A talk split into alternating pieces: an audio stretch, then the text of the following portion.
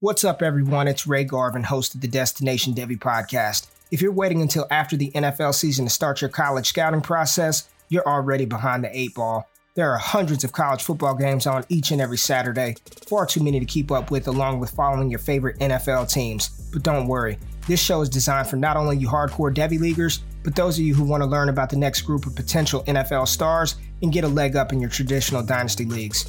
We don't just talk about the big name college football guys, we hit on the small school value prospects who also have a shot to make it at the next level. If you want to position your dynasty team for short and long term success, make sure you check out the DDP on DLF and all the other amazing shows DLF has to offer.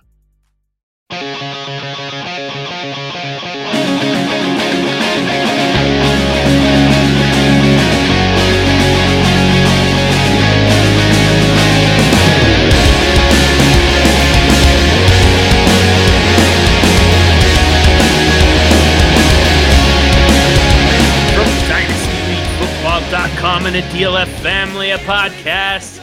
That's Star Healing, Ethan Turner. Hey, what's going on, guys? Did you know that there are different degrees of blindness? Someone can actually be legally blind but still see colors, shapes, and light. Uh, we call those people NFL officials. That's nachos are technically a salad. John McGlynn. Uh, to go along with that, there's no definite way to tell if someone is completely colorblind. There's a lot of gray area there. I am John Circle the Wagons Hogue, and this is the Superflex Super Show.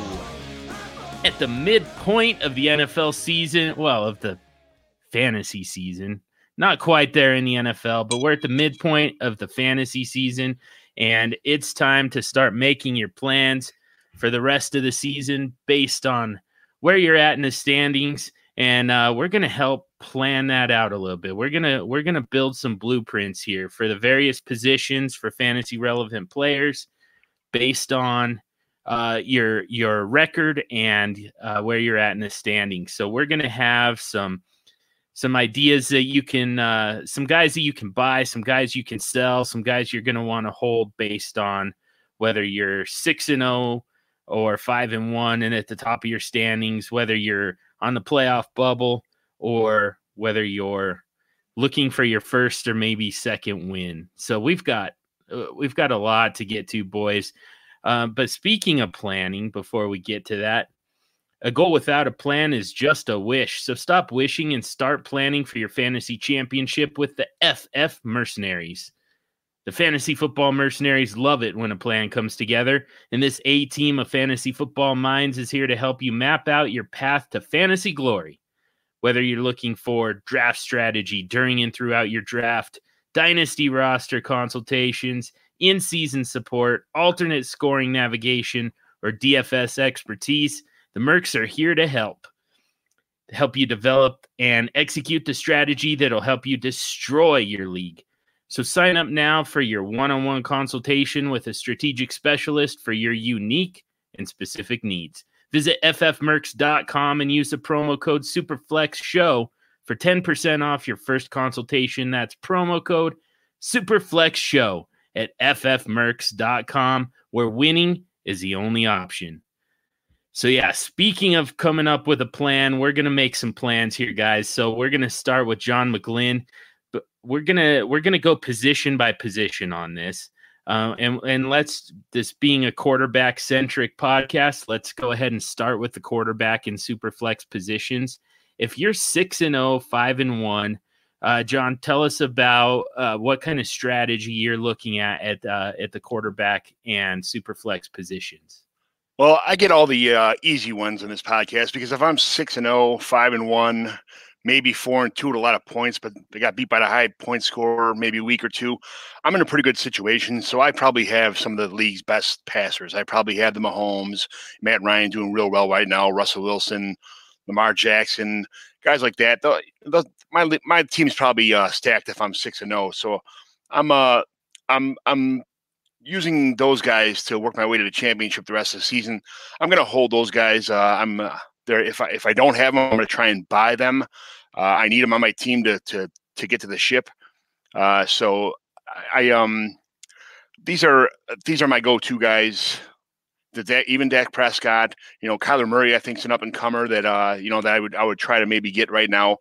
You know, those are uh, those are some buys that uh, that I that I know are going to score me points the rest of the season. Uh, started out hot, are going to stay hot the rest of the season, and probably get you to a fantasy championship. So those are uh, those are guys who I'm looking at right now. Um, what do you guys think? Yeah, I feel like that's definitely where you have the most flexibility because you can kind of so the I, I am going to be talking about kind of the middle of the standings, the you know three and three, four and two, two and four, uh, kind of that range. And I I feel like when you're kind of in that area, you have to uh, you have to work a little bit in in short blocks of the schedule.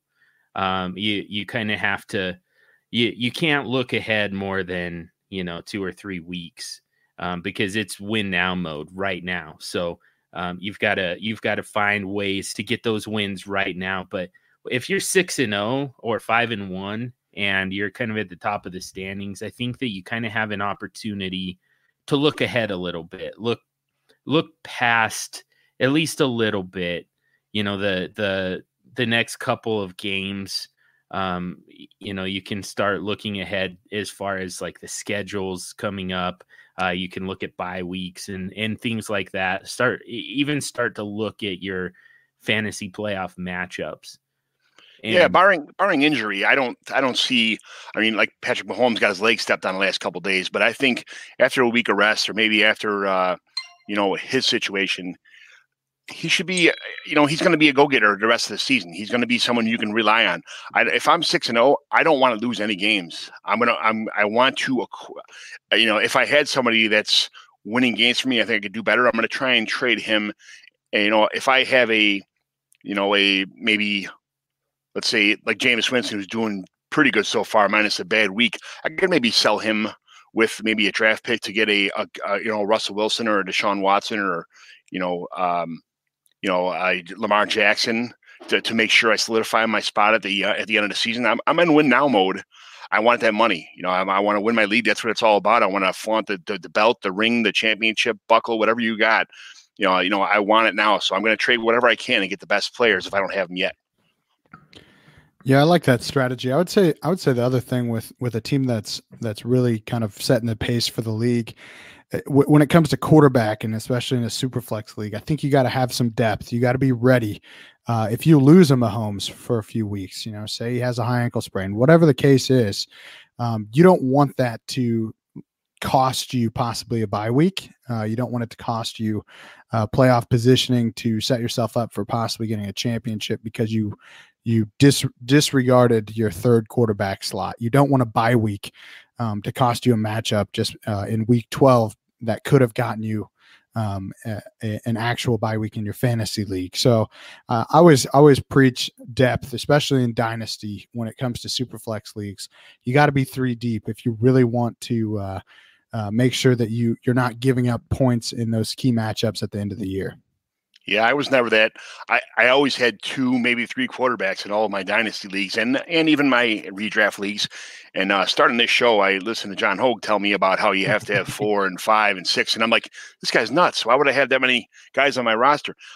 I look back this year, and uh, uh subconsciously, all of a sudden, I have six and seven quarterbacks in all my rosters now, and I'm like, man, this guy he, he embedded in my brain. I, I need to have the safety of good quarterbacks on my, or at least startable quarterbacks in my rosters anyway. That's right, man. I wonder what else I can get you to do. yeah, yeah. That was the creepiest way to say that. I wonder what else I, I, I could. I do. could say it creepier if you if you really want. It's amazing. I wonder what else I can get him to do. That's creepy. Don't go that way. I miss my. I, I think I can do it creepier. you know, as a matter, I don't appreciate matter, this creepy mode as a matter of fact, the team I have now, I just traded for Drew Brees. Uh, you know, I, I traded Darius Guice away for Drew Brees. Uh, I'm not sure how Guice is going to come back. I'm not sure how he's, uh, you know, when he's going to come back. First of all, for sure, if he's going to come back and get hurt again, if he's going to split time uh, with AP, um, and even though Drew Brees is, you know, 40 years old, I'm in win now mode, and I think he can get me. He could be my number one, possibly number two quarterback in my super flex the rest of the season. I, I, I think that was kind of a bold move for someone who's in a in a situation of um, you know f- uh, six and zero oh or five and one. uh, things like that are what I think gets you over the top.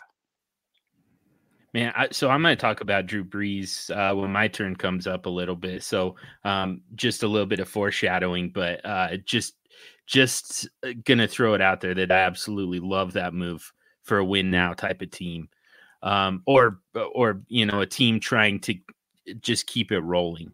Uh, Drew Brees is going to be a great fit. I, I guess the only question, and man, if only there was somebody on this episode who knew anything about injuries whatsoever, maybe we could ask him. Uh, yeah, I mean, John McGlynn's pretty good, but I don't know what he's going to do as far as that goes. He could probably he, tell you does something. what I tell him to do. So he could probably tell you something. yeah. So, Doctor Ethan, what what about Drew Brees? Uh, what are we looking at? Are we going to get him back anytime soon? Yeah, you know, it's tough to say. Um, again, we talked about it a little bit on last week's show when we were talking about him throwing footballs again and what that means and what it what it really means is that he's on track to return uh, before the in the next few weeks. It doesn't necessarily mean that it's he's going to be throwing next week. Uh, the other problem that you have, especially with a guy like Brees, is he's coming back to a team that keeps winning without him, uh, which just keeps pushing the need for him to come back. If they were losing, uh, you might see a little bit more urgency from the team, from him to try to get back to kind of right the ship. Um, we'll see. Alvin Kamara is dealing with an injury as well, which I'm sure we'll talk about. Um, that's that's new. So if the if the team starts losing a couple games, we could see Brees back here pretty quick. But uh, if they keep winning, uh, it's just going to keep prolonging the the the lack of need for him to return and be the savior. So I like that deal. Um, I, I like Brees as a target, especially in a, uh, in a on a team where you're trying to win right now. Even a team where maybe you're kind of right in the middle of the pack. I think Brees is a good pickup right now. Um, when we get to my section, which are the bottom of the barrel teams, Brees is not a guy that I'm looking to uh, hold on to. So uh, again, we'll, we'll, we'll get we'll get back into kind of the the middle of the road guys here with John, but yeah, uh, me and Brees should have... Brees should return this year. So um, you're looking for him to come back probably well rested. Uh, he's not taking as many bumps because he's he's just rehabbing. So he should be pretty healthy when he does come back, and and I think that that is a, a good smart pickup for for a team that's competing. Yeah, I'm not sure the Saints are going to stick with Bridgewater, even when you know you can't. You know, when Brees comes back, he's going to walk into a starting job. I don't think he's going to come back, even if he's healthy, until after the bye, as long as everything keeps rolling. But I think after the bye, uh, I think it's week nine. Uh, yeah. he's he'll be. Uh, uh, yeah. You're going to throw Brees right back in this in, in the driver's seat. It's just uh, you know if Teddy can keep if Teddy can keep uh, this, this the steamroller going, and um, this team has a great defense, they're everything's everything's working great. If Teddy can get them to where they want to be, and they can let Brees heal 100, uh, percent that's that's I think what's going to happen. So I, I bought anticipating I wasn't going to be able to use them for a couple weeks because, like I said, uh, John Hogue tricked me into buying uh, 18 quarterbacks in every team. So well, i think you made the right you're, deal. You're welcome. I think you made the right deal there, John, because you did trade a guy that you're definitely not getting back until week nine at the earliest in Darius Guice. So um, if you're competing, yeah, you're probably going to take a little bit of a hit in the running back department. But if you're if you're competing and you have that good of a team without guys, he probably wasn't going to be playing a whole lot for you anyway. Um, much much much better to get a guy that you could you could plug in as a very solid QB two with QB one upside week to week. Um, to try to get you that, especially for the playoff run, because I, I don't think you're going to get a hundred percent Guice this season. So he's probably not going to help you win.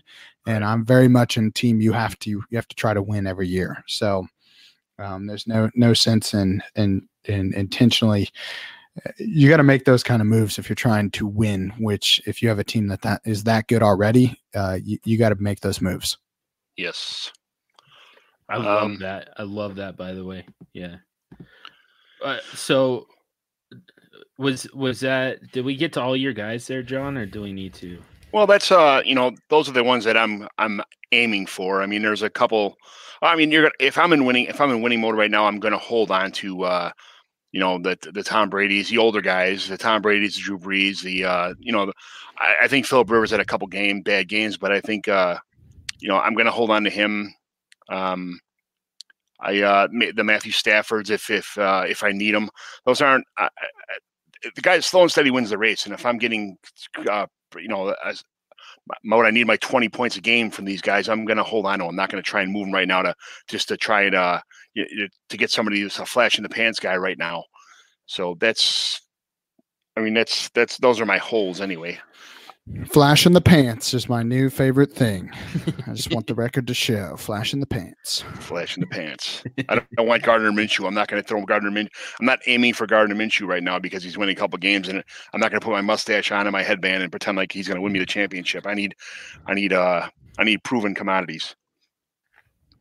What about it at Superflex? I I feel like, I mean, you could you can definitely kind of go all in on this season, but there's kind of there's nothing wrong with you know at your second quarterback spot, and and you know you already made the point that in most cases you you took the John Hogue, aka correct approach, and loaded up on quarterback. You've got everything that you need, so it's so you know it, it makes it a little easier to to you know to pass on a guy like Gardner Minshew because you know that's that's more for the teams that are kind of struggling a little bit at quarterback. I like for instance i've got a team that's five and one uh, a dynasty super flex team that's it's five and one but i mean i've got lamar jackson in as my qb1 he's had a very good start to the season schedule wise it starts to get a little bit tougher going forward and then I've got Aaron Rodgers, who, you know, at this point, he's a game manager. It's eh, absolutely breaking my heart to see, you know, the best fantasy quarterback of all time just, you know, basically turning around and handing off to Jamaal Williams. And then I've got Baker Mayfield, and he's been, I, I mean, he's just been brutal. Even his good games are, are, are pretty rough. So, you know, and and that's all I've got at quarterback in that particular league. There's a there's a quarterback max, um, which I hate. I, I hate, hate when I hate when leagues do that, but it, it is what it is. And John's so like, I can't can't roster all twenty of my quarterbacks. yeah. Can't roster my backup quarterbacks. This is bullcrap. that's I, I think that's why they did it. In fact, they saw me coming and they're like, "Oh god, we gotta we gotta rein him in." Um, but so the, the point being, I've, I've uh, I only have those three quarterbacks, and you know I'm doing well at five and one. Um, I lead the league in points scored, but you know now is the time where I kind of start looking forward to uh, fantasy playoff time, and you know, and what does it take to make sure that I get there? I probably need another two or three wins to get into the playoffs. Another four or five wins probably gets me a first round bye and uh, but I'm looking at the schedule. I'm looking at the way these guys are playing. Uh, Aaron Rodgers has uh, and he his schedule gets a little bit tough as well um, going forward. Lamar Jackson certainly isn't as easy as it has been, and Baker Mayfield's is absolutely brutal. Brutal. Uh, on on top of the fact that he's been just garbage. I mean, he's on bye, and then he's got New England, Denver, Buffalo, um, and and it's a it's a nice schedule once he gets to the fantasy playoffs. But in the meantime, I mean, I, all of a sudden my quarterbacks aren't looking so great, and Gardner Minshew becomes a, a pretty good, pretty attractive option to me at that point at, at my super flex. I don't want him to be my QB one. Um, then I, I think that I'm not nearly the contender that that the standings would indicate. But uh, I, I, I I wonder if guys like that could start to make sense if you didn't, you know, take the path that we're that we kind of laid out in the off season where you make sure you've got what you need at quarterback, even if there's some injuries and even if you know we run into some ineffectiveness like this. You know, Minshew's been okay. I mean, he's played some decent defenses too. He's been he's been okay, but I'm not uh mm-hmm. I'm not sold on him. You know, it only takes a couple.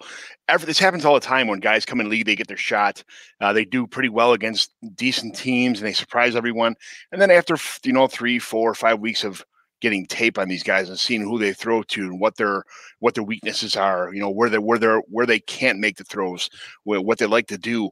All of a sudden, they game scheme. Uh, the code defensive coordinators start game scheming around these guys, and all of a sudden, the the truth comes out You know, so I don't know if Gardner Minshew is the real deal right now. I'm not going to franchise my possible winning season to try and get Gardner Minshew right now in redraft anyway. If I'm in dynasty, yeah, you know, maybe I could take a flyer on him, but like I'm, tr- if I had Minshew, I'd probably see somebody who didn't have, you know, in, in Dynasty, if I had Minshew and I needed a running back or a good number one wide receiver and somebody in, in a super flex needed a quarterback, I trade Minshew away for, uh, you know, a, a, a, you know, a good running back or a good wide receiver or even a good tight end in a heartbeat. Yeah. I think what, I think the big thing with that situation, with Hogue's situation, that is, uh, I think it just speaks to, yeah, you you've got a good team, but you still have to self reflect even on the season. You can't just sit on, oh, my team's amazing. I'm five and one. I'm six and zero. Oh. I've you know I've scored the most points in the league. I'm going to walk right into the playoffs. Probably going to have a pretty sweet matchup. Maybe get a bye. You know, probably finish the season. Even if I finish the season, you know, four and two over my last few weeks, ah, I'm still probably sitting pretty good.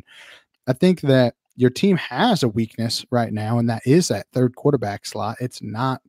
It's not. Um, it's not locked up. And I think that in, in a redraft, it's going to be a little bit harder. Um, but in, in dynasty, I think that you could you could look at those teams that are losing, and this is where I think good teams stay good and bad teams can use the fact that they're losing to their advantage in trades. If if I'm say this is and did you say if this was dynasty league or redraft league?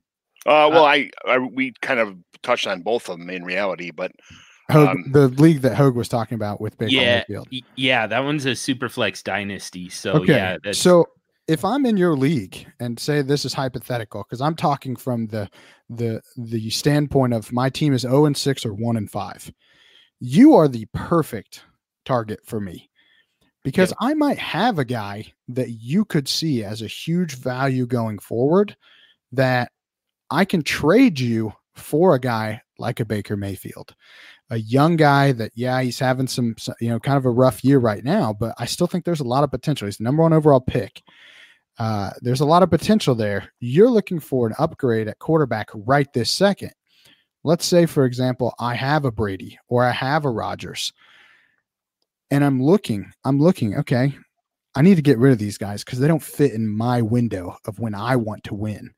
I'm looking at those top teams and going hey man Hogue, I see you're, you know, you're doing really well, but man, you know, Matt Ryan's sitting on my team. He's scoring points, but I'm not winning. You know, I, I need, I'm, I'm looking at a rebuild here.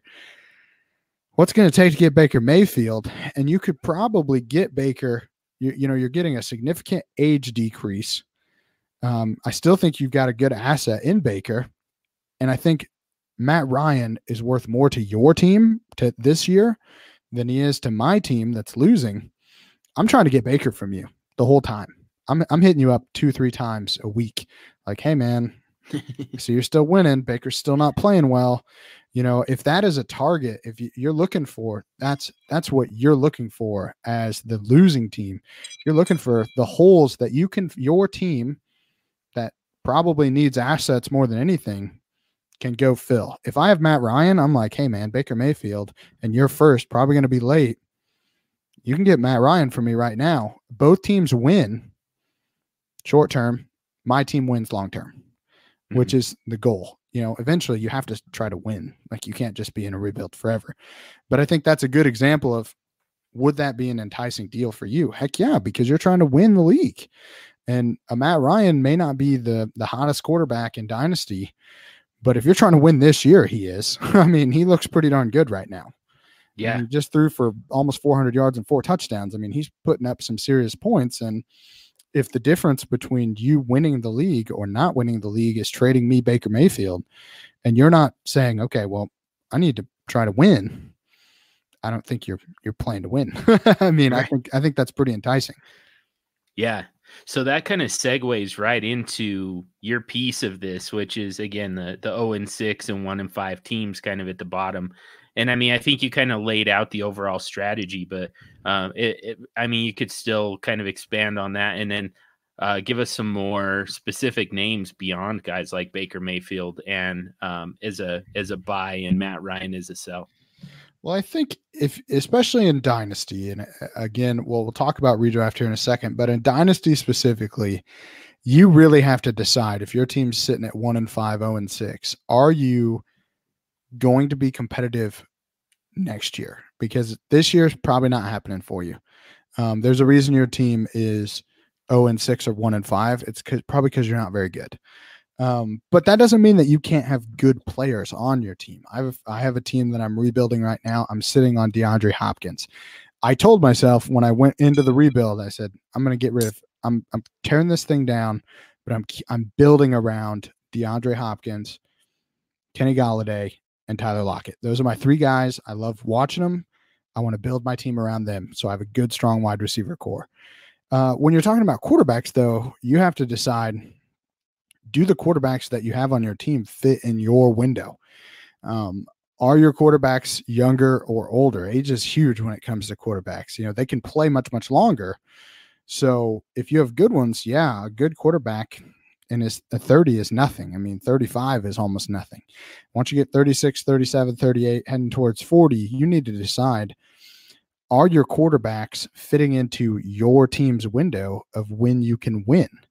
Um, I'm I'm trading guys if I'm if I'm in this situation, which I'm luckily I'm only in one and it's a full rebuild. I'm trying to trade those short term asset guys. Your your uh, Jacoby Brissett's, um, your Drew Breeses, your Tom Brady's, your Philip Rivers. Those guys that, yeah, are they good assets for a team that's six and zero, oh, or even a team that's four and two? Heck yeah, I think that you're going to get pretty good value back for those guys, but they aren't fitting into your your window of winning, unless your window is next year. And even then, I would argue that Brees, Brady, and Brissett at a minimum aren't still aren't going to fit your window because I think there's a good chance that all three of those guys aren't starting next year. You got to really take a step back and go, man, you know, uh, what do I have to do to get these guys off my team, but still not, but still get as much value for them as possible? Um, I, t- I tend to gravitate towards acquiring younger, more underappreciated talents that are on um, on the good teams. So on you look at your teams that are leading your league, whatever it is. Look at your top three teams in your league in the standings and shoot for their quarterback threes. And I'm hitting them hard. You know, I'm, I'm looking for Sam Darnold. I'm looking for Baker Mayfield, like I said. Uh, Daniel Jones is a guy that, while I don't appreciate him uh, a ton, I still think he has a lot of potential. Um, if I could trade Brady for Jones plus, you know, I'm doing that most on most of my teams that I'm rebuilding. Matt Stafford is a guy that I think is just criminally underrated all the time. Uh, you know, he's only he's in his 30s, but still a very effective guy that you can build around um, at least for the next five years. Um, Dwayne Haskins is another guy that, again, you're not seeing it this year. He's sitting on a team. You know, if he's sitting on a pretty good team uh, in your league, and he's not going to get he's not going to get used at all. You know, you can you can try to. I'd rather have a Haskins that if he comes in and starts and looks looks as good as he did in college next year, you know, now I've got I've got a pretty good asset that I can build around as opposed to having a Brees who may die, you know, may retire on my team. You don't want guys retiring on your team. Now, when you switch to redraft, things are a little different. Uh, if you're sitting on a stud quarterback and you're 0 and 6, you know, obviously you're trying to do whatever it takes to get you back. So, as long as you're not trading to contenders, I would be looking to move a guy like a Mahomes, move a guy like a Watson, move a guy like a Russell Wilson because right now you're you have them, you're sitting on them, but you're not winning. And if you can't, if if you're not going to win with them, you need to find a way to build as much depth to get you back into things, um, as opposed to just sitting on one or two studs that aren't good. They're not going to win you a week by themselves. Uh, obviously, if you're at this point in in the season, some serious stuff has gone wrong. You don't have the depth to compete during the bye weeks, and that means you're just going to keep losing games. So, uh, if I'm trading Mahomes, I'm expecting a Stafford plus back, and I think that you can get you can take a minor hit, you know, or even a, a pretty big leap at quarterback. But if you can fill up your wide receiver two and running back two positions with it, man, your your team is better off going forward to try to make a push, some type of push to make it into the playoffs.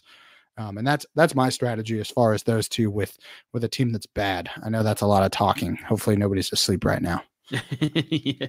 No, you're good. Like, uh, nah, totally fine. Um, it because it's all it's all good and important stuff. And I mean, my, you know, going into this episode, my feeling on you know 0 and 6, 1 and 5 in redraft was, man, I don't know if we even want to talk about it. Like at that point, I, I mean, maybe your your league has some kind of gimmick where you know you're you're playing for uh, uh you know a weekly draft. prize you know you're trying to win yeah you know the the prize money is split out week to week and they pay out the top score for every week or whatever it is. I mean there's yeah. again in redraft you're you're probably sunk um that doesn't mean you quit trying um especially if you're one in five. I mean you can get to you still have time to get to a winning record if you if you rattle off a few wins and it might be the difference might be trading in Mahomes to get some assets so that your overall team is scoring more points.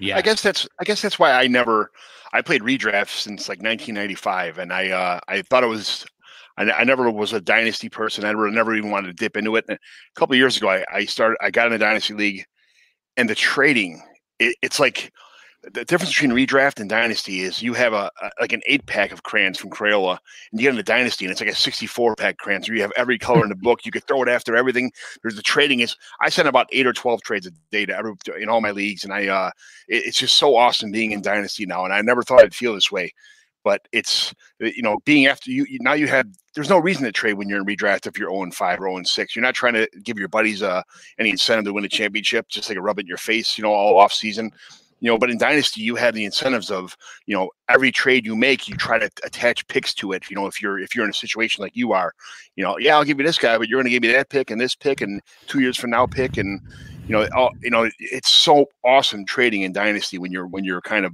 bottom feeding or rebuilding it just makes life so much fun playing the game.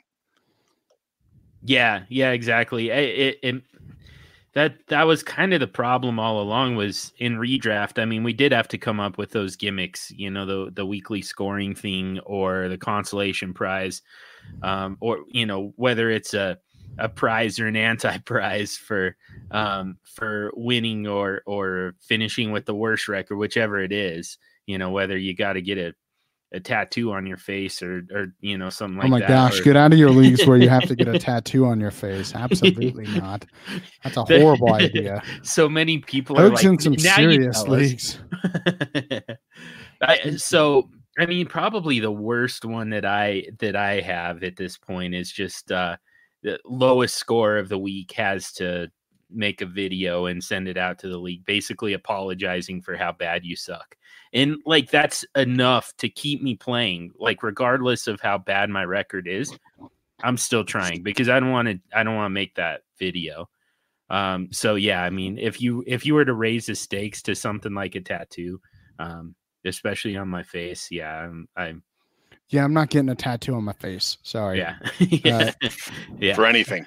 but i but i think the i think uh, ultimately yeah if you're in a situation where you're when you're probably the lowest scoring team in your league and it's not looking good, you shouldn't roll over and die, but you should accept that at least it's redraft. you know, you can always play daily fantasy, you can always do other things. That's why these other mediums, that's why Dynasty was created.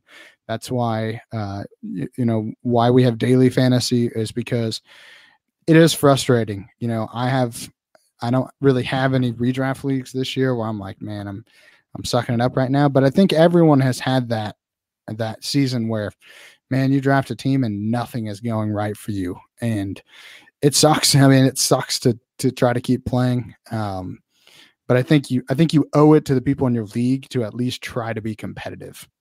Yeah, and it, collusion gets thrown a lot more in, in the redraft. Where in Dynasty, you know, you're stuck with that guy for life, so nobody cares if you got screwed on a trade. You know, it, it's okay. But redraft, everybody's like, "Oh, I can't believe you traded Evan Engram for so and so." Blah blah blah. You know, you have to hear that stuff from everyone. So, you know, I, I get it. Yeah. I also, um, you know, this is something that I don't have any stats on whatsoever. This is just a kind of a, a personal belief of mine but I would be willing to bet that there will be more teams that win eh, that you know that right now are somewhere in the neighborhood of two and four, three and three that go on to win their their league's championship than teams that right now are six and oh, five and one. Because I, I mean, what ends up happening is you do you you go on that run that carries you into the playoffs and all the way through. A lot of six seeds end up winning winning your fantasy championships way more often than maybe not way more, but more often than the one seeds. I, eh, I, again, I don't have stats to back that up. That's just kind of my own personal observation. But I mean, it's just such a momentum based game sometimes that I, I think that you're, you still have it even at one and five. Oh, and six is going to be really tough to come back from. But at one and five, even I think that you probably there's still a chance for you to get to the playoffs. There's still something to play for.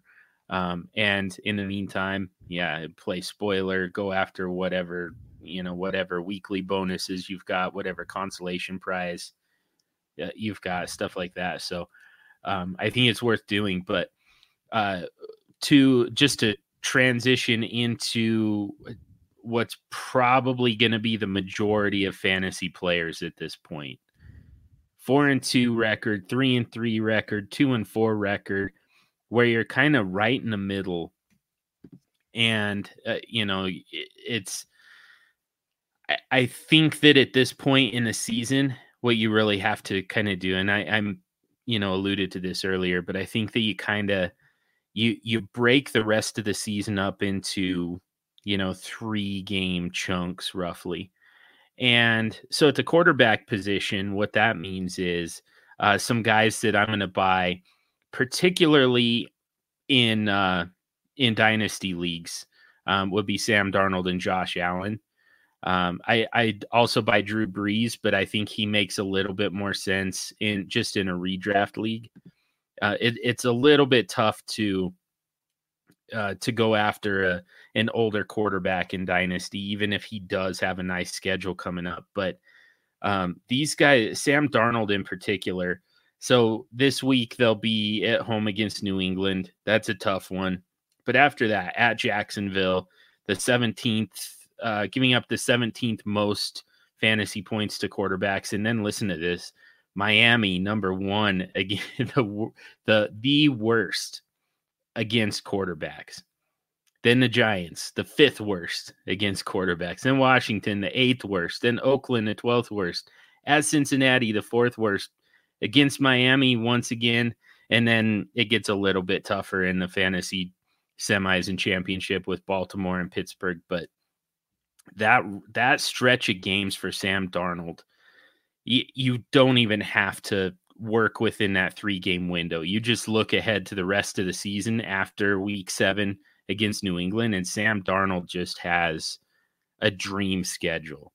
So he's a great one to to help you get on kind of a winning track here and put together a little bit of a winning uh, winning streak um, to help you get into the playoffs.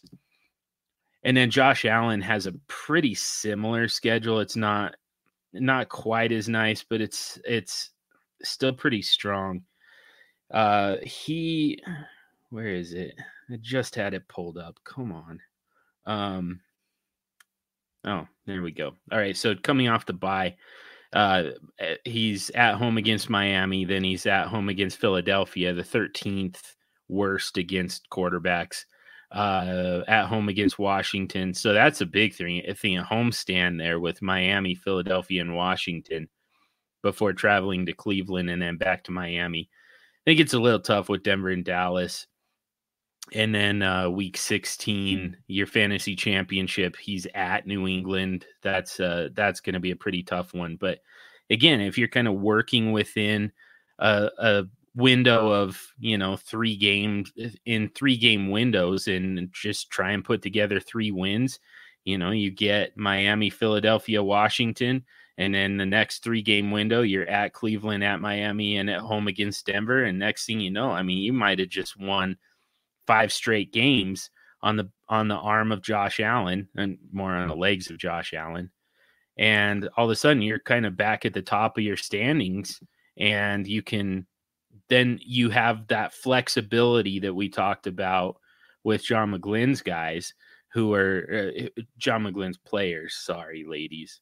Uh, at six and oh, five and one, you know, you've got that flexibility where you can start looking ahead a little bit. You've kind of recovered from that, you know, that three and three record that's got you somewhere on that playoff bubble, and now all of a sudden, at, at eight and three, you're sitting pretty.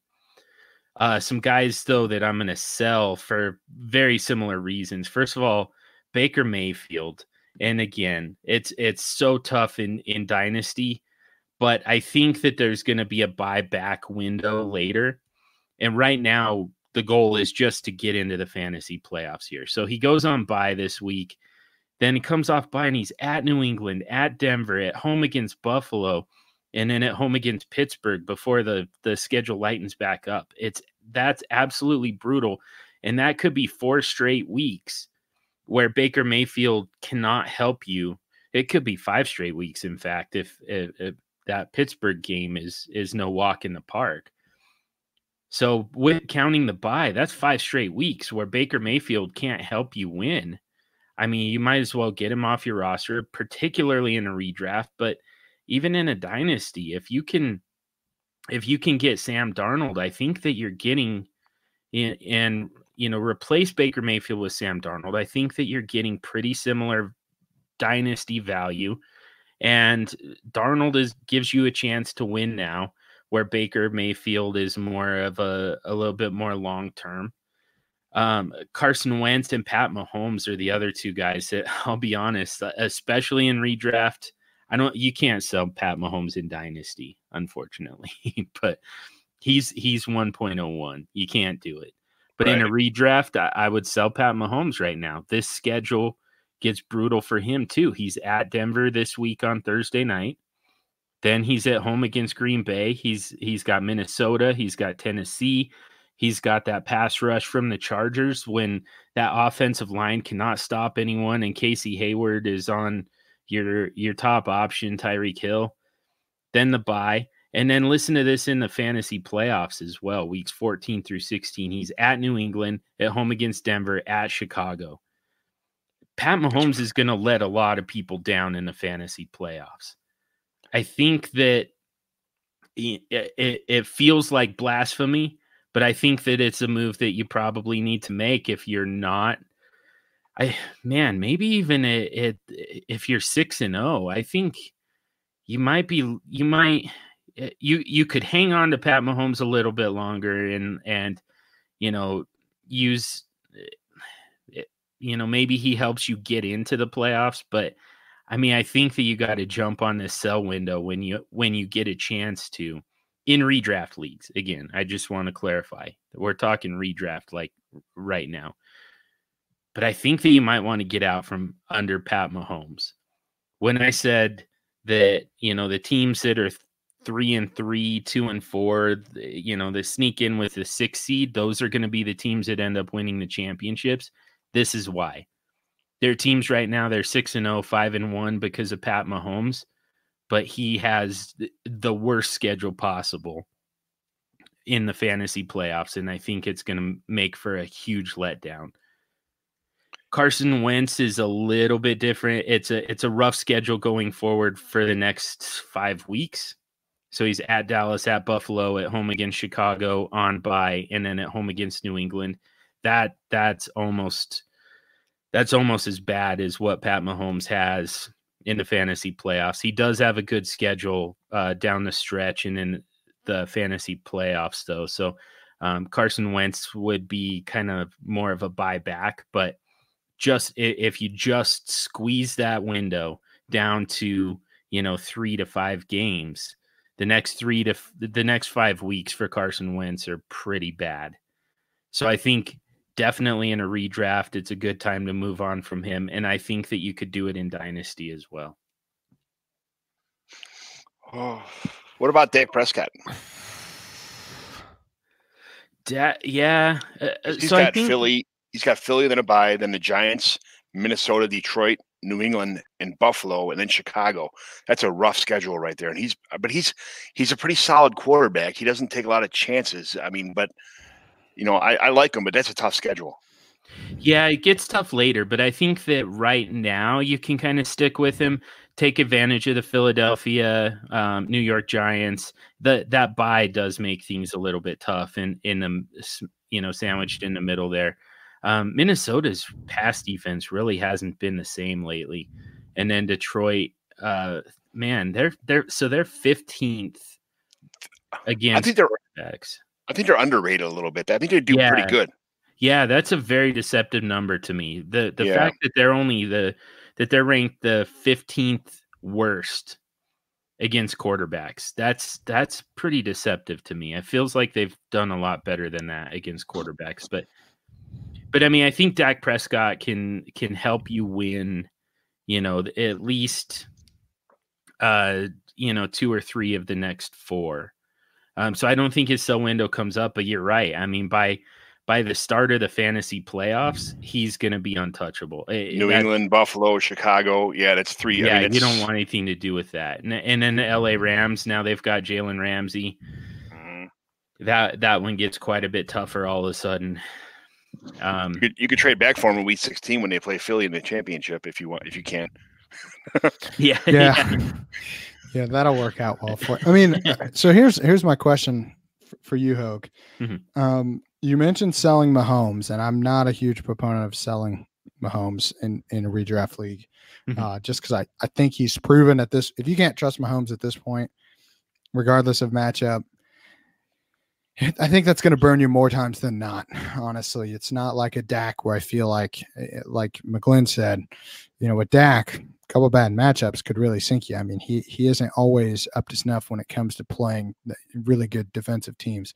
Mahomes doesn't have that problem. Uh, a lot of times he he still puts up very solid, um, even if it's not that super stratosphere five touchdown game. You know, it does. It's pretty rare that he goes under you know 250 yards and two touchdowns, and even in a even a tough matchup. So. Um, what do you think, though? This is my question about Mahomes. What do you think about his Week 12 bye?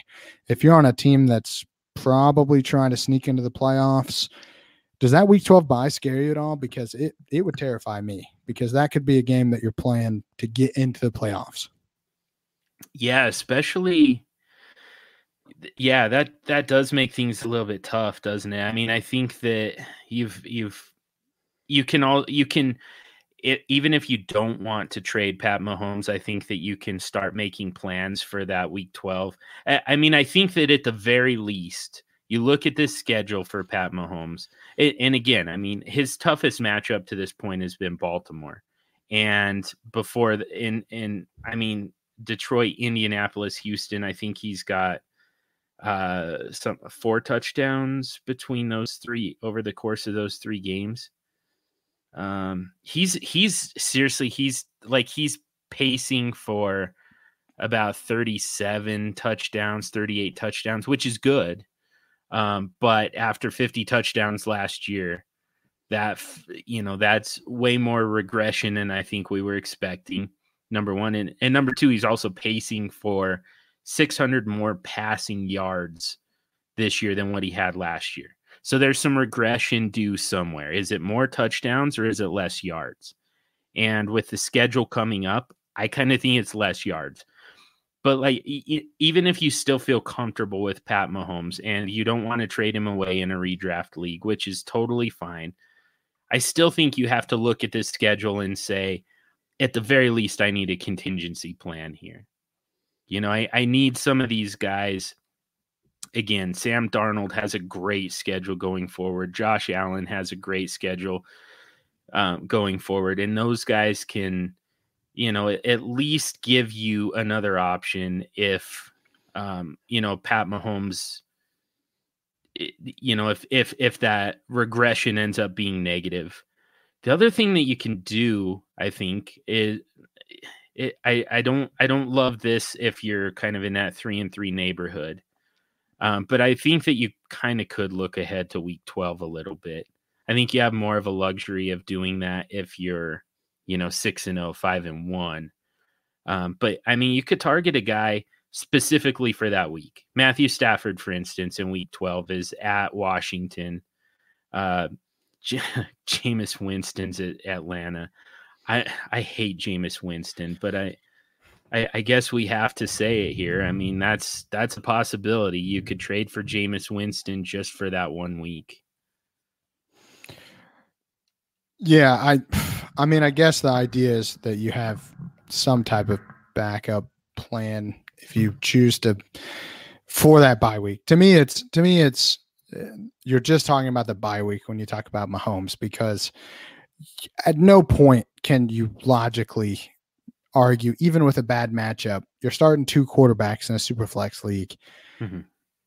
Yeah, maybe he's your maybe he's your second best option at quarterback, but there's there's no way you're finding two two other quarterbacks that are better options than Mahomes, unless you're sitting on a team that's just absolutely stacked at talent up at the top. And even then, I think you're probably crazy. Yeah, I don't think if you're if you're that, three and three, you're not planning for week twelve. You're planning for week seven and eight and nine. I don't think you're planning on penciling Jameis Winston in for week twelve when you're you're scratching to make the playoffs right now. Yeah, I, uh, no, yeah, I, I agree with that. I think that that's more of a strategy for the for the the top end, the guys at the right the, the, the me's. Yeah. oh, okay.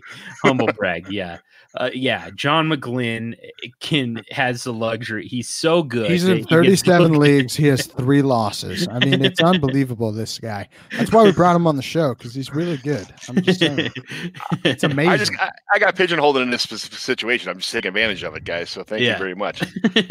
yeah. John's like, I've been exactly. sitting at work. I've been thinking about stats and stuff.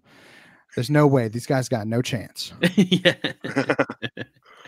but yeah, I mean, uh, so I think for the the teams in in the range that I'm talking about here, you know, like two and four, three and three in particular, yeah, you're right. You're looking at week seven. You're you're looking at week eight, and and feeling like you kind of need to win at least one of those to stay on track for a playoff berth.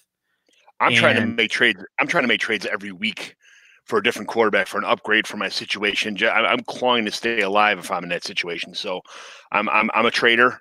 I'm, I'm that guy. I do it every day, all the time.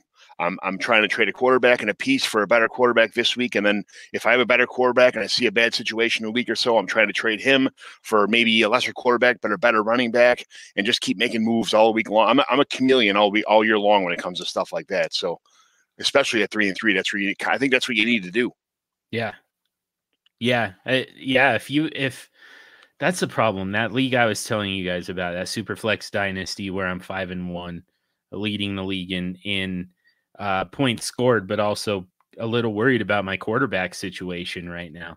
That league also isn't very active at trading, so uh, it it it makes a strategizing like that much harder. Um, I, it also means that uh, I you know you have to get pretty creative. Um, you you can make trades, but it's it's tough. It makes it a lot easier if if you're in a pretty active league. But I, I think that what we're doing here, this exercise, really kind of does assume a fairly active league, and and I think that you know, with that being said, I think that you could you you could you might be able to consider trading some of these guys just with the idea that you're going to be able to possibly get them back you know once this uh you know once you get to that next block of games. Like i said if you if you're kind of looking at it as a you know a, a three three or four game block then when you get to the next block then you start all over and you kind of address it as all right well you know uh, uh carson wentz again is a guy who i brought up. Absolutely brutal stretch here uh, from week uh, 7 through 12 and um, including the bye. But after that, it opens up significantly. So maybe that's a guy that you could consider. You know, if your trade trade deadline hasn't passed uh, when you get to week twelve, uh, then you could you could look to make a move to get Carson Wentz back. I just Pat Mahomes is a tough one for me because seriously, that fantasy schedule is that fantasy playoff schedule is awful. I I, I don't know, man. That's so hard because you know that even against the best teams in the NFL, he could produce. He can get you. I mean, I'm looking myself. I'm looking to get 20 points from my fantasy quarterback every week. That's what that's what would make me happy. I've been yeah. on leagues where I've had horrible quarterbacks that got me combined for negative points. And I've had leagues where I, you know, I, I, I got lucky and had 30 points out of each quarterback for three or four weeks in a row. That's not going to happen all the time. If you can get somebody who's going to get you 20 points a game, which I think Patrick Mahomes can do against any team in the NFL, that's a guy that I want or I'm holding or trading for. Yeah. Man. yeah. Uh, and so, so what we've established is that neither one of us agrees with you, Hogue, and that was horrible advice. um, on to running backs. Man, it's like Stompy's not here, James isn't here, and I still can't get away with anything. But yeah, let's let's just move on. Damn it. Uh, let's. All right, man. Just, just like it doesn't matter how many how many new co-hosts I bring on, it does not matter. Like nobody, they're still not going to agree with me. Okay, so let's go to the running back position and start back over with John McGlynn. And uh, this, so this is a quarterback centric podcast. You know, we talk a lot about superflex, meaning particularly quarterbacks. So it, it stands to reason that it took, you know, the majority of this episode just to talk about the quarterback position. Um, but I think we can uh, we'll we'll try and get through the rest of these positions significantly faster. But let's talk about the running backs, um, kind of some strategies if you're six and zero oh or five and one. Well, if I'm six and zero oh or five and one, I probably have running backs who had a real big boom game, uh, you know, for a week or two, or you know, have got you steady points. The McCaffreys, the Dalvin Cooks, um, the uh, Zeke Elliott, Aaron Jones had a, had a, had a game, a big game to maybe save your fantasy fantasy team for a week or so. Um, the only guy that's somewhere near the top of the rankings that I'm looking to maybe sell if I'm on top would probably be Austin Ekeler. Um, just because Gordon came back, and even though Ekeler's, you know, maybe some people still have it embedded in their head that Ekeler maybe that Ekeler may keep his job. I don't think he's going to. So I don't. Uh, uh, that's that's the only guy near the top of the rankings right now that I've had that, that has got me to the point I'm at right now that I don't want on my team anymore. Um, other than that, uh, that you you need to keep the guys like uh, you know the Leonard Fournettes or the uh, you know the guys who are going to get 20 points a game again for running backs. Um, Alvin Kamara had an injury. Uh, uh, you know maybe we'll see what happens. Ethan will tell us more about that. But uh, uh, these guys that got you to the top, you these are the guys I want to keep. These are the guys who got me here. These are the guys who are going to keep me, keep my steamroll train rolling. They're not going to get diminished. I think maybe Aaron Jones is, is somebody else who may have us a lot more uh, workload competition right now because of his fumbleitis and dropping passes wide open in the middle of the field. But um, even so, I think those are one week kind of lesson teachers that um, you know they they set him out and gave somebody else uh, a couple more snaps. But I think Aaron Jones will probably snap back from that bad game. But if if I'm like I said, if I'm six and zero oh or five and one, I've had the luxury of having one of the top one of the top running backs in the league on my team. That's pretty much what it boils down to. Yeah, I can't argue with that. You want the studs. you want studs. if you're winning, you want studs. If you're losing, you want studs. Um, if you're in the middle, you want studs, uh, especially at running back. So, yeah, the only one I think that I would I would maybe consider also moving that you mentioned was Aaron Jones. And that is just I I am concerned about Aaron Jones. I've never been I don't think the team is fully on board with Aaron Jones. We saw it uh, we saw it last week with them just basically saying, "Oh, Aaron Jones, you, you made a mistake, and we're going to sit you on the bench for the rest of the game." And I think that is coaches like that, players that haven't built up that rapport of, hey, you made a mistake. It's okay. Chris Carson fumbles once a game and still is getting 25 to 30 touches. Zeke is not playing out of his mind. You know, he's this season like he normally would, still getting a ton of touches. Uh, you know, your McCaffrey's that well, he just produces no matter what he does. So I don't think he can has ever done anything wrong ever. Um, but even a guy like you know Leonard Fournette, I mean, he, he was hurt, but he's still getting. You know, it doesn't matter what happens with him; they're still going to run him. Those are the guys I want. Aaron Jones stresses me out because at any given point he can cost you a fantasy week. You know, he drops one touchdown pass. Aaron Rodgers puts him in the doghouse, and then you got Jamaal Williams blowing up on your, you know, and for no one, for no one, because if you're starting Jamaal Williams, you're probably uh, this 0 and 6 team that I'm about to talk about. But um, yeah, the, only David other Johnson. one I would mention, sorry, the only other one I'd mention is Kerryon Johnson, and that's just because I just don't this. They're just not using him the way that we thought that they would. I mean, and it's it's kind of dis, it's a little disconcerting. You know, it's a, it's a little concerning to me that he's not getting used to what the fantasy community thinks his talent is, and that's always that's always a concern. Yeah, there's uh, that that Aaron Jones, David Johnson, Austin Ekeler, um, El, you know, Alvin Kamara is even kind of, you know, somebody I'm looking to maybe move. James Conner, I can see people biting into his load. Those are the guys that I'm kind of hesitant about right now. And if I have my team, I'm going to try and sell if I'm going for a championship. I'm going to try and sell them guys for name recognition, for a better, for maybe uh include them in a deal for a for a Zeke or for uh, you know, I don't think anybody's selling McCaffrey. If it's, I don't care if you're 0 6 or 9, you know, I don't think anybody's selling McCaffrey because he's only going to give you a chance but um, him and Dalvin Cook may be the only people that are untouchable. But there's a there's a handful, unless you're in the top tier of you know four or five running backs. The rest of these guys are kind of shaky to me. As you know, I, I don't feel confident starting them every week, and I'm going to try and move them for better positional players somewhere else. You know, or or other running backs that I see with potential. So everybody knows that I love Aaron Jones, but I, you know, I, I think I agree with Ethan here. What I, the one thing I would say though is, uh, you know, who I'm probably going to target. If I own Aaron Jones, I'm going to try and trade him to whoever I played against in week five that he dropped the four touchdowns on.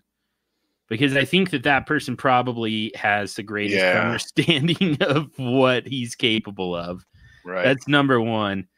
And number two, that means that I don't have to run into Aaron Jones again because you know there he he still has that upside and and and we know that I mean if Jamaal Williams were to get hurt again for instance and mm-hmm. and Aaron Jones still has those random games even if even when Jamaal Williams is you know part of the game plan um, and vulturing all those carries like an idiot he it, it's still Aaron Jones still has that upside. He still his you know, he still had that two touchdown game against Denver even when Jamaal Williams got the majority of the work and and all the rushing yards. You know, mm-hmm. you still randomly got a you know a, a double digit game out of Aaron Jones on you know just a handful of carries. So um it, it, it makes it tough because you don't want to run into Aaron Jones again if you can avoid it. Uh, but you yeah. also don't necessarily want him on your roster, at least for this season, and that hurts me to say. Uh, the other thing I would say when you get to six and zero oh and five and one, it just becomes a volume thing at running back. Yes, because you know you you just want you want to make sure that you've got the depth to you know to keep this thing rolling um, you want to even when these guys get hurt and they I, I mean you you you really just kind of have to assume that every one of these guys is going to get hurt because it's a treacherous position. So it, it's it really starts to turn into trade away that wide receiver depth for running back depth and and even just for some empty roster spots so that you can pick guys up off your waivers because I at this point I I I have some guesses, but I have no idea who this year's Damien Williams is, who's this year's CJ Anderson, who's this year's Gus Edwards. Uh, you know, I, I, I mean Gus Edwards might just be Gus Edwards again, but um, you know, Justice Hill to me is a guy who could be that like league winner type of guy. Chase Edmonds is that type of guy but it seems like we always have guys who just kind of come out of nowhere and end up being that league winner type of guy and you want the ability to pick them up. So don't clog up your roster with a bunch of wide receivers. Just get you know kind of go minimalist at the wide receiver position and just start loading up on running back dart throws. Yeah if i'm if i'm somebody right now who's six and zero, oh, and I need to make a big move. I say I had a quarterback and I'm trying to trade for somebody. I needed a running back. I think I'm going after a guy like Josh Jacobs. I think he had uh, a lot of low volume numbers, a lot of uh, you know low numbers anyway. He had a good game to start the season, a good game for Chicago, but I think that they've not used him right, and he's still done okay. I think when they figure out how to use Josh Jacobs the second half of the season, the rest of the season after the bye, I think he's going to be somebody that you'll be sorry that you didn't pick up right now. I love that one. He's got an amazing schedule going forward too. He's yes. got uh, Green. He's at Green Bay. They're they're the fourth worst against running backs. Um, still got Detroit, who's the third worst. Uh, the Chargers, who are the ninth worst. Cincinnati, who's the worst. Um, and then you get into the fantasy playoffs. And I mean, the only the only tough matchup that he really has left on the schedule is Tennessee. Tennessee. Now he's at the New York Jets uh, in Week 12. Uh, and by then they could be a lot tougher than they have been once Quinnen Williams and CJ Mosley get back. But right at the moment, it's not a particularly last week of the season versus Kansas City. And Kansas City, they give up a ton of yards. They get they're good for fantasy. They give up they get a lot of sacks and interceptions and stuff like that, but they give up a ton of yards. So yeah. if that's the last week of the season, and we're talked about before, trying to pencil in the must win game week 13 against Kansas City, I love Josh Jacobs there. Yeah, Josh Jacobs. And then we did the uh, on the Superflex SOPs episode that came out yesterday. We also talked about DeAndre Washington as a next week, this week pickup. Um, just because, uh, I mean, for the same reason, I mean, the schedule, and you know, it's it's not necessarily a belief that DeAndre Washington is going to have a, a significant amount of standalone value. Um, but if Josh Jacobs were to go down, DeAndre Washington steps right into that exact same value. So, um, and again, it just becomes a volume thing at that point. But uh, what about Ethan? The the zero and six and one and five teams. What are you doing at running back? Oh man, this is this is tough because I I am very much a believer of if you want to win, you have to have stud running backs. You have to I build almost all of my teams around stud running backs and trying to acquire stud running backs. Um, to me, if you're sitting at 0 and 6 in a dynasty league, you're trying to acquire youth. And that is your your number one goal is to get younger and to acquire assets long term. So you're flipping your your aging studs slash your often injured older older running backs. And when I say older running backs, I'm saying 20 over the age of 25. 25 is kind of my cutoff. The majority of players we have found, all the research shows that running backs they get the majority of their fantasy value uh, before they turn 25. So, to me, you're getting rid of your David Johnsons of the world. You're trying to get you're trying to move on from your Le'Veon Bells, your Todd Gurley's, because those guys still hold significant value in dynasty, and you can flip them and get younger. Um, and, and use that youth then to build your team back up to the point where you can compete. Some guys I like to target. Josh Jacobs, you guys mentioned that that's a no brainer to me. Um, he has just played out of his mind, so uh, I think that he's he has to be a guy that you're looking at. David Montgomery, um, a guy that again I think has shown flashes of potential. He's never been given a full workload yet, where it's just like, hey, you're the guy, go do it. Um, that team has looked pretty bad this year, um, and I think that I think his time is coming. You're going to see he hasn't blown up yet, which means he's still acquire, you know, uh, still able to acquire him uh, relatively. I won't say cheap, but for what what the, they paid for him. Philip Lindsay is a guy that I'm a big believer in. I think every time he touches the ball, he looks he looks better than Royce Freeman. So um, you know, obviously, uh, still a young guy, a lot of talent there. Um, somebody I, I want to have on my teams if I'm rebuilding. Miles Sanders, another guy, kind of in that David Montgomery role where he hasn't had a chance to break out yet. You know, there's a couple other guys in the backfield, not really giving giving him the shot to really truly break out, but he has shown flashes, and I think that he has the potential, especially in the passing game, to give you the value immediately, but also give you some long term value going forward. Um, and then two more that I think are you're probably going to have to pay a little bit more. Well, one for sure you're going to have to pay more, but I think it's worth it. Joe Mixon, uh, this guy has had the worst luck when it comes to offensive line health. I mean, he is just the guy can't catch a break. That team is is really hurting on the offensive line. Uh, you know, they draft an offensive lineman with their first pick. He gets hurt immediately. Um, you know, this is this Joe Mixon is a guy that is supremely talented, is a three down back, but is just getting absolutely hammered by being on a bad team. I think it reminds me a lot of what happened with with Todd Gurley in that year that man, we were all kind of like, gosh, I was really hoping Todd Gurley would become a thing. His value decreased, but as soon as they addressed the line, everything comes back to normal and then he's Todd Gurley again. I think Joe Mixon could be in that same vein.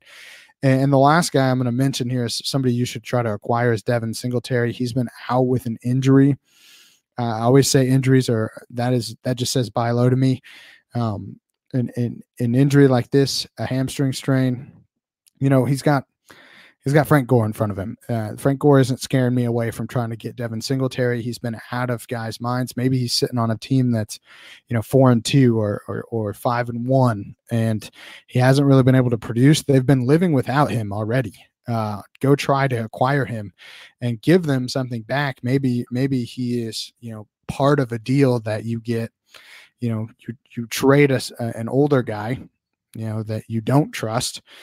Um, like a Todd Gurley, and you get back a Singletary plus a few picks, you know, plus maybe a young wide receiver, all of a sudden you you're already starting your rebuild. And I think that's that's what you that's what your goal should be in dynasty as far as your running backs. Get those younger guys on your team. As far as redraft, unless a Godfather offer comes in, I'm not really I'm not really moving my my stud running backs for anything in redraft. I think you have to win with them. Um, there's no sense in giving them to another team if you have a bad record. Uh, you're just helping them beat you down the road. Um, if you're trying to win, again, you're probably not going to. But if you are trying to win, your path has to go down trying to pick up running backs that could become league winners. You have to get your your Chase Edmonds of the world. Your Matt Matt Breida, I think, is a guy that you know Tevin Coleman's already been injured once this year. You know maybe you can acquire him pretty cheap. Uh, Rex Burkhead, he's a Sony Michel entry away from being you know pretty significant. Or James um, James Wood. Come on, say it. Say James the one. White. Um, eh, Burkhead could be either one of those. You know, he could he could fill in for either one of those guys. Jamaal Williams is a guy that I think um, showed you what he could be if he gets a full opportunity like he did this year. Wayne Gallman is a guy that you got to love. Um, you know, he showed you before he got hurt that if if uh, Barkley can't stay healthy this year, that Gallman could carry the load. I think Duke Johnson is a guy that I'm looking at. Um, again, Carlos Hyde has been playing very well. If Carlos Hyde gets hurt, Duke Johnson has been one of the most efficient runners this year. I feel like we say that every year. Uh, but he also gives you a pass game. He could be a guy that explodes. And then Rashad Penny. I'm not a Rashad Penny truther, but if Chris Carson with this load, if these fumbling issues continue, at some point, Penny is going to have to is going to earn at least some type of touches. Um, if an injury occurs, Penny is looking at a ton of touches. So those are guys that I'm collecting on my team. Uh, if I'm losing, if I'm not playing well right now, because those are guys that could possibly blow up and win you weeks going forward. Yeah, if I'm six and zero oh and I need to pick up somebody right now as a backup, my number one target in this league this year is Alexander Mattison. That's that's yeah. why I'm yeah. trying to go after everywhere.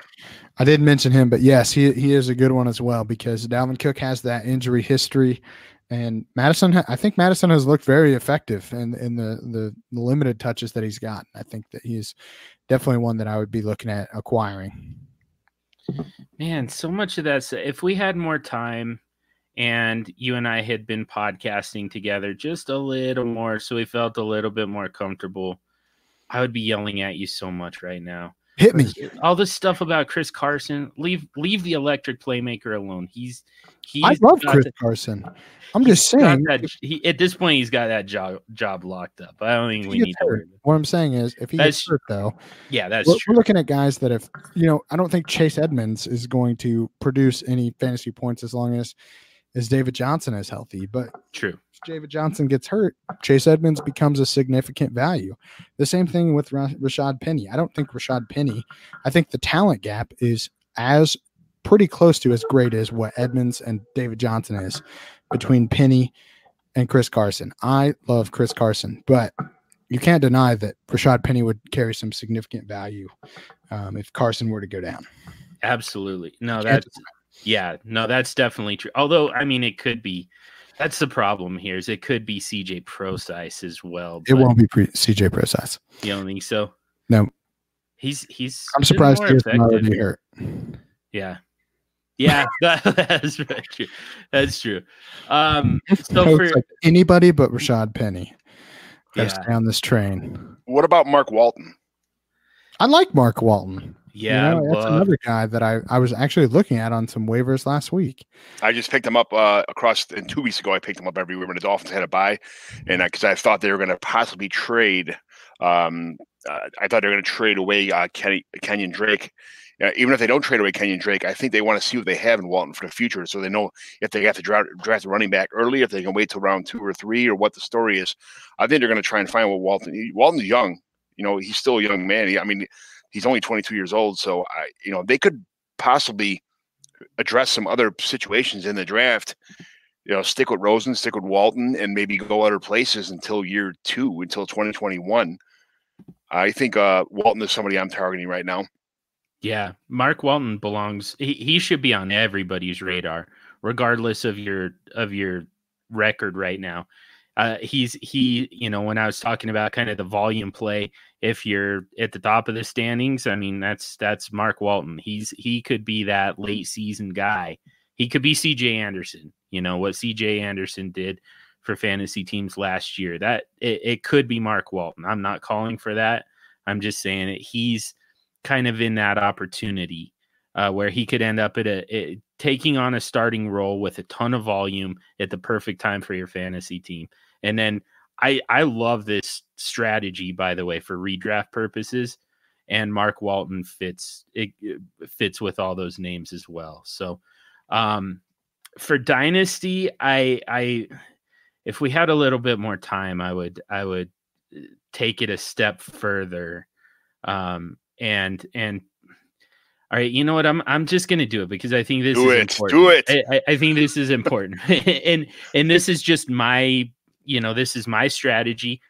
I personally believe that it, you know, if you're 0 and 6, 1 and 5 in a dynasty league and you're going into kind of rebuild mode, I don't think that running backs really belong on your roster. Now, I'm I'm good with guys like Devin Singletary, um, really kind of Josh Jacobs and David Montgomery, uh, Miles Sanders. Uh, but beyond that, I, I and that's only because they're fairly low usage there's a chance that you know you can get this thing rebuilt in time to still get those guys while they're you know at kind of their peak usefulness which is usually in their first two or three years you know that the average uh, career uh, the average career for a running back is about three years a little over three years. And uh, it, it you know it, it, gets it's sometimes it's tough to rebuild your roster fast enough um, that you know you're actually getting something from your entire roster not just from that running back. So kind of the the idea is you know they all have this career trajectory right? It, the the breakout for running back is usually year one. Breakout for quarterback is kind of late year two. Uh typical breakout for wide receiver is year three and breakout for tight ends is usually year four. Yeah, four and you, five. You, you want all those apexes to hit at the same time. So you you you you know you essentially want like a fourth year tight end and a uh, uh, uh, uh along with a rookie running back, for instance. You know, you you you just kind of want those all of those career arcs to to peak all at the same time and if you don't have those young wide receivers who are, you know, right around that that third, fourth year where they're kind of in their prime, uh, their breakout into their prime, then the running backs are just kind of their their prime is being wasted on wide receivers, quarterbacks, and tight ends who aren't there yet. Essentially, is and and so I I'm gonna I'm gonna let you guys beat up on me a little bit here, but because I I have such an extreme feeling when it comes to running backs on my roster. I'm in trade addict six, and I had traded for the first overall pick in our startup over the uh, this past spring, and gave up my my first round pick in 2020, um, as well as my the 10th overall pick in a startup. Basically, just swapped the entire draft.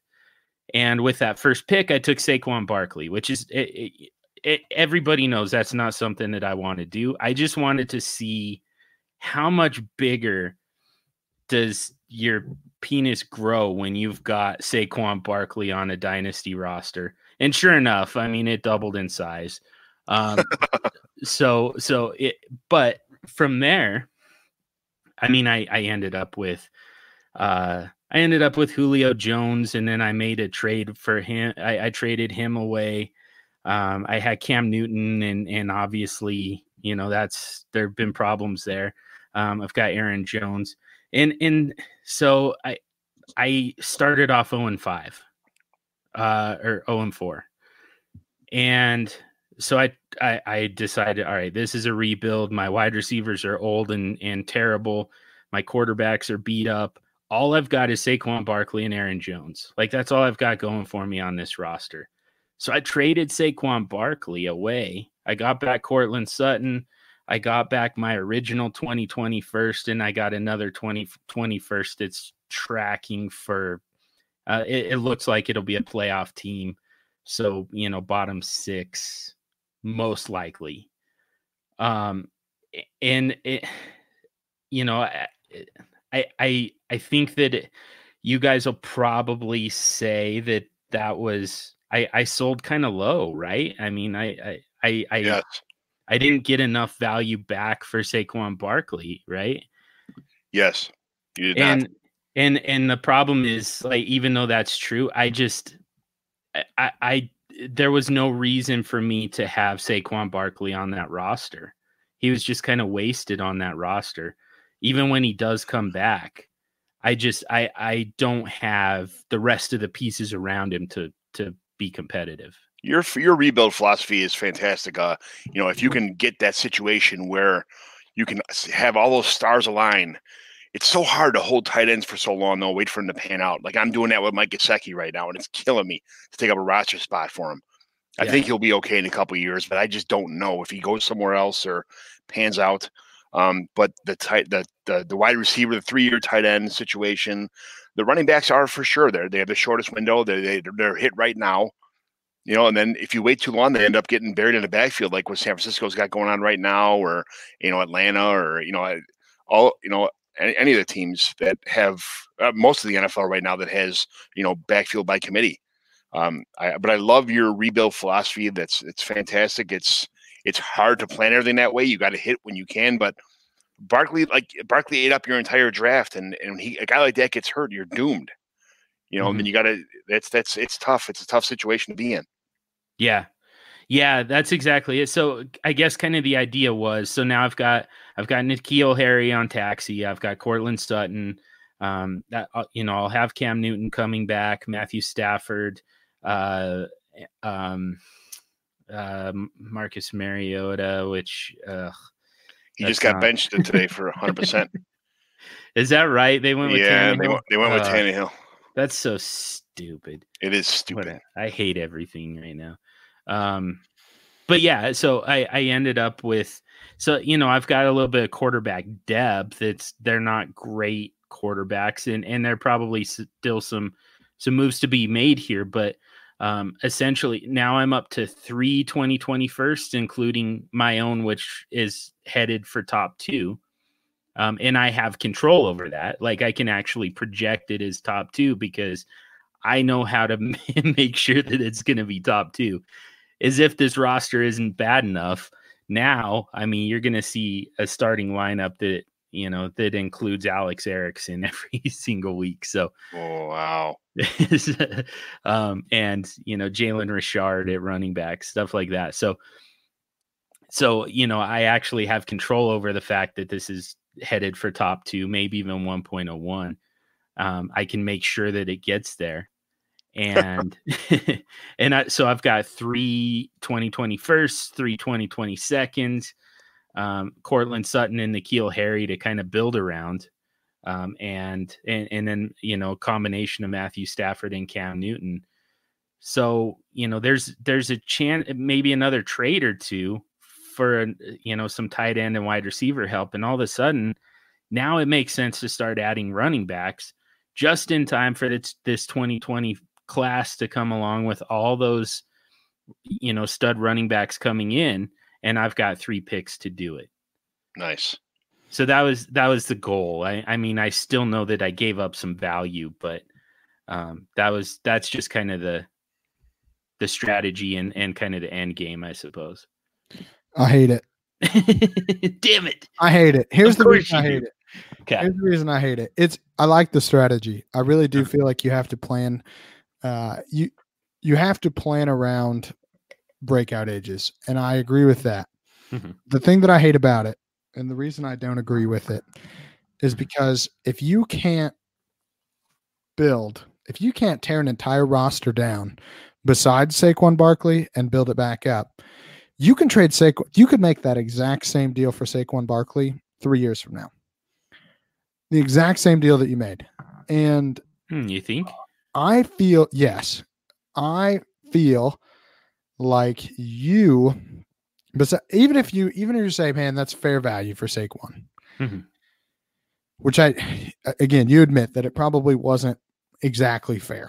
It was, Yeah, it was a, it was a little probably low. probably took a little bit less and and i get the the reasoning behind it was hey i need to get rid of barkley because i don't have a team to compete with him in his prime window okay we Mhm. talked about that with quarterbacks i get that strategy the problem i the problem i have with it is that you can make that deal with barkley at least even if you say not in the next three years at least next year so Mhm. you could have had a whole a whole year to build up, you know, a whole draft to build up.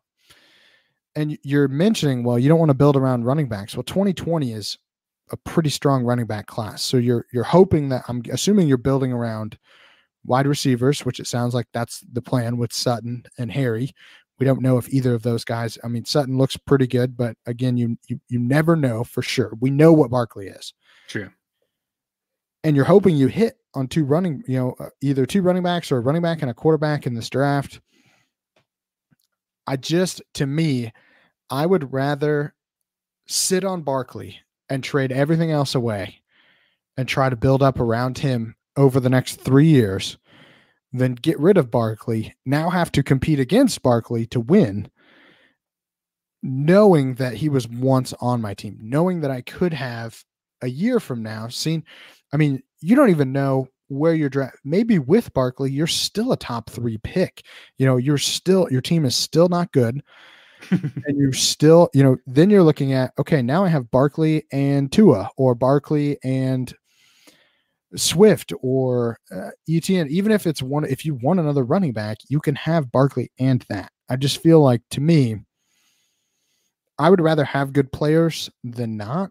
Even if I'm rebuilding, you have to have something that you're building around that's proven that's that's solid as a rock and barkley is one of those guys that is solid as a rock and so to me i don't like that because i like to build around i you, you can't build a house on sand uh, you have to have some type of foundation and to me barkley is the best foundation outside of mahomes uh, that you can have one of the best foundations that you can have in fantasy football so i don't like it um, we'll agree to disagree but what would you, John? What would you, what would you do as far as addressing the running back with a, a four and two, a three and three, a two and four team? So uh, again, we'll just go back to kind of that moving block of of games where you're you're working within a three to four game window, and just based on schedules coming up. We already talked about Josh Jacobs. You talked about Devin Singletary, and in both cases, they have amazing schedules coming up. Uh, so those are guys that I would target, particularly in dynasty leagues, because you know there's there's long term value for both of those guys. Dalvin Cook as well, um, a- and it, it there's definitely he definitely has a nice schedule coming up. You you kind of mentioned the injury history. Um, I appreciate you not calling him injury prone. Um, James the Brain would have done that if he were here. So um, I like that we have a medical professional who would who acknowledges that Dalvin Cook has been injured in the past, but is not necessarily injury prone. Um, but you know, just just based on the the chance that they're you know for something like that to happen, I think you got to make sure and handcuff him with Alexander Mattison But just with the schedule coming up, um, Dalvin Cook is a guy who can help you get you know eh, three or put together three or four wins and put yourself in a little bit more comfortable situation um, in the next uh, in the next month. And then I'm gonna sell David Johnson. I'm gonna sell Ezekiel Elliott actually. And and man, this one hurts me, but Chris Carson. The schedule just gets so hard for all three of those guys. Um, just just in the short term, in particular, all three of those guys have fairly tough schedules, and it's going to be tough for you to get those the the wins you need to keep you in contention right now. So just uh, actually, yeah, uh, Ezekiel Elliott has Philadelphia, then a bye. Then you get to take advantage of the Giants, but and then he's got Minnesota. Um, so it's it for him. It's kind of spotty. Uh, Carson gets uh, gets Baltimore and Atlanta. Those are decent matchups, but then Tampa Bay, San Francisco, bye Philadelphia, Minnesota. So five straight weeks where it's going to be hard to for him to keep you on track. So um, the those are guys that that I would move, uh, particularly particularly in a redraft. Um, but I would I you could do it in dynasty as well. I, at this point, like I said, you're just trying to string together a few wins here, um, get yourself into a little bit better foothold, um, and then uh, and then start to think more long term. But right now, we're not looking beyond you know three to five weeks. Yeah, if, if I'm middle of the pack or in my situation, uh, you know, six and oh, five and one. I think my number one target, as far as like a starting bell cow running back, would be Nick Chubb. I think that's the guy uh, who I I think there's too much talent on a team for them to concentrate on the running back position, even if they're not, even if everybody's not panning out. Even if they they're still going to they still use him as a receiving back. They still use him. At, you know, he runs the but he's fantastic as a receiver or a running back out of the backfield and guys are too busy covering Landry, and they're too busy covering Callaway, they're too busy covering OB, OBJ. They can't focus on the run game. I think Nick Chubb is. I think he's the. Uh, that's who I my number one because he's been like up and down. He hasn't produced every game as a as a as a solid producer. He's had a couple big games, so you might be able to pry him away from somebody for not not the top top price. But I think he's the he's a game changer for this year for me.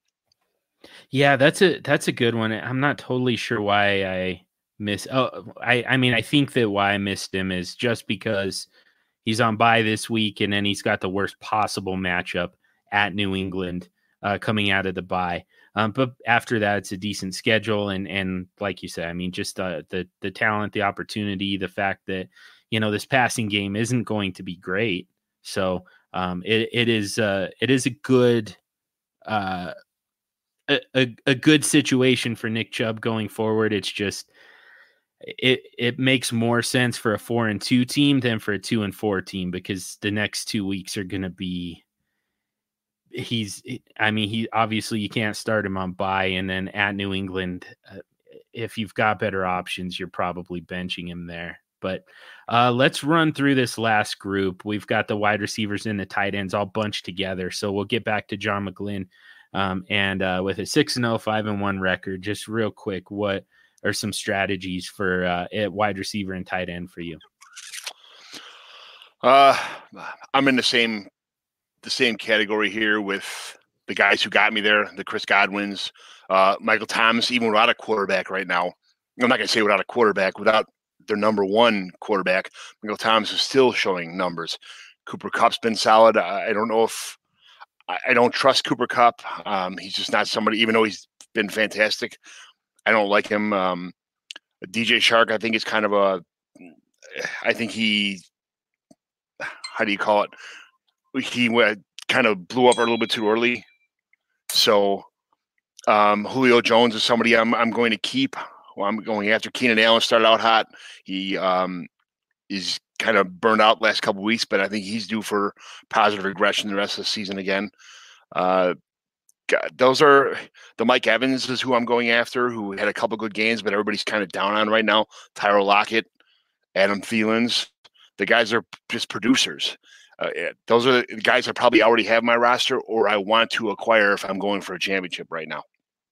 Yeah, yeah. What do you think, Ethan, about uh, the the bottom feeders right now? 0 and 6, 1 and 5. What are you doing at wide receiver and tight end?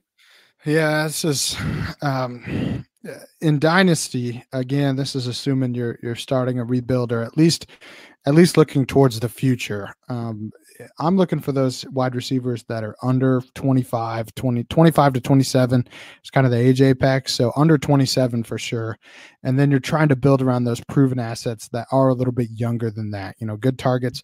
Juju Smith Schuster is a guy that I think you you have to i'm sending out offers to to to in dynasty leagues for juju smith schuster every day um i haven't gotten anyone to bite yet but the time is coming somebody is going to get desperate and they're going to go you know what maybe the, the doubt is going to creep in their mind that maybe juju isn't isn't what we thought he was and to me he's so young he's already shown that what he could be with the volume uh, you have to be a target targeting guys like that aggressively. Tyler Boyd, same way. Um, Tyler Lockett is a guy I like a lot. Uh, Terry McLaurin, um, I think he's shown enough this year to at least worth. He's he's probably one of the more attainable of the four that I've mentioned so far. Uh, McLaurin, I think uh, you're still going to pay up a little bit, but um, he, he's looked like the real deal. Will Fuller, uh, just on an offense that throws a ton. Um, he can put up some bit, some big weeks. Uh, injury concerns are, are a big deal with him. I'm not uh, I'm not paying as much for Will Fuller as I am even for probably McLaurin at this point, honestly, just because I don't trust him as much.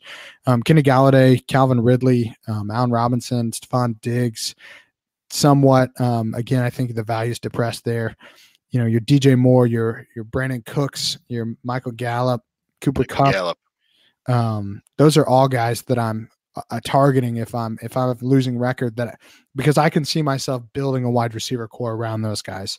I know that McGlynn said he wasn't a huge Cooper Kupp fan, but you don't have to be a big fan. The guy's getting 17 targets a game.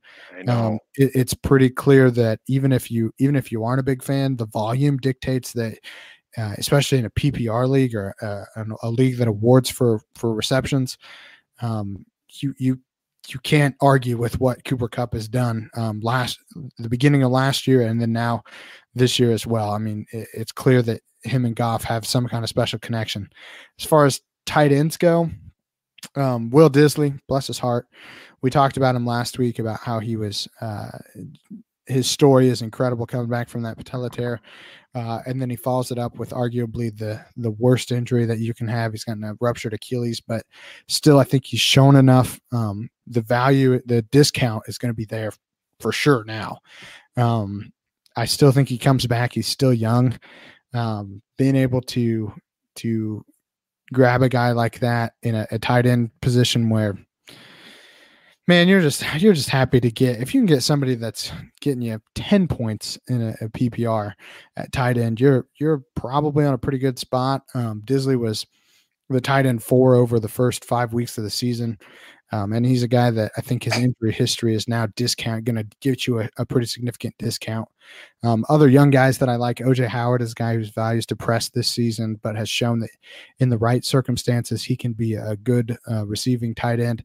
Um, a, a, guy that I don't think enough people are talking about, Foster Moreau. Um, yes, we know yes. that we everyone loves uh, Darren Waller. He is a free agent after this season. He's 27 as well. So um, Foster Moreau is getting a little bit more time in the offense. I think you're seeing the the team going, hey, if Waller keeps this up, he's probably going to get paid somewhere. We're not the team that wants to pay him we have Foster Moreau. Um, that's a guy that you can get for free right now. That could be, you know, as soon as next season, a top 12 tight end. And um, he's a guy that I am rostering pretty much everywhere um, in Dynasty, just because I think that uh, again, you just want you want these these guys in these offensives that feed the tight end, and and he's definitely one of them. Um, Noah Fant, I knew he was going to have a transition into the NFL, but the athleticism is there. As soon as he gets a quarterback upgrade that can actually get him the ball, I think he's going to be a, a value.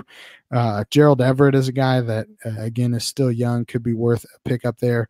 Especially um, that that Rams team is really struggling. I think in the next couple years as far as uh, cap room. So we might be losing one of their wide receivers if Robert Woods leaves. Um, if they you know, I, I think they're going to hold on to Cooper Kupp, but if they try to deal Brandin Cooks, you know, Gerald Everett could be in a position where he gets used quite a bit more. Um, and Dallas Goedert is another guy that I, I think the talent is there. Um, who knows what happens with Ertz going forward? Again, um, has has had some injuries on and off throughout his career, so uh, Dallas Goedert also has some value, some standalone value because they're using those two tight end sets. Um, as far as redraft goes, uh, tight end is tight end is streamable in pretty much every every league, um, every redraft league that I've I've found. You're probably not going to get that high end production, but if you can just hit on one um, week to week, uh, you got a pretty good shot. My big thing here is if you're losing, you're 0 and 6, 1 and 5, those tight ends are probably not going to win you weeks. Um, I, I am I'm I'm trading my high end tight ends in a redraft league if I'm losing, trying to get some depth at running back and wide receiver. You're usually starting more of those positions. So you need the depth, you need to get points. Um, it's great that, you know, you have Travis Kelce who's getting you 20 points, but if you can trade him for uh, an RB2 and a wide receiver two that gets you 25 or 30 points over two weeks, you know, over the week, then you're you're still up. So and, and you're filling positions that you're starting more of. So that's just my my position. I know some people are are pretty pretty dead set on keeping those high end tight ends, but in my mind, if you're losing, you need to you need to find a way to transition them into more important positions. As far as wide receivers go, I'm looking for wide receivers right now in all my leagues, but especially in leagues where I'm losing. If I need wide receiver help, I'm looking on those teams that throw a ton. You know, Cincinnati is third in pass attempts. Auden Tate is a guy that you might be able to find on your waivers. He's been getting a lot of love. Um, the Giants are eighth in pass attempts. Sterling Shepard is a guy that I think his his value is depressed due to the concussions. Darius Slayton, um, uh, another option there, just because they're throwing the ball a lot. Um, Buffalo, Buffalo wide receivers are always cheap because uh, because that's just that's just how it is when Josh Allen's your quarterback. They're 12th in pass attempts. Uh, John Brown, Cole Beasley.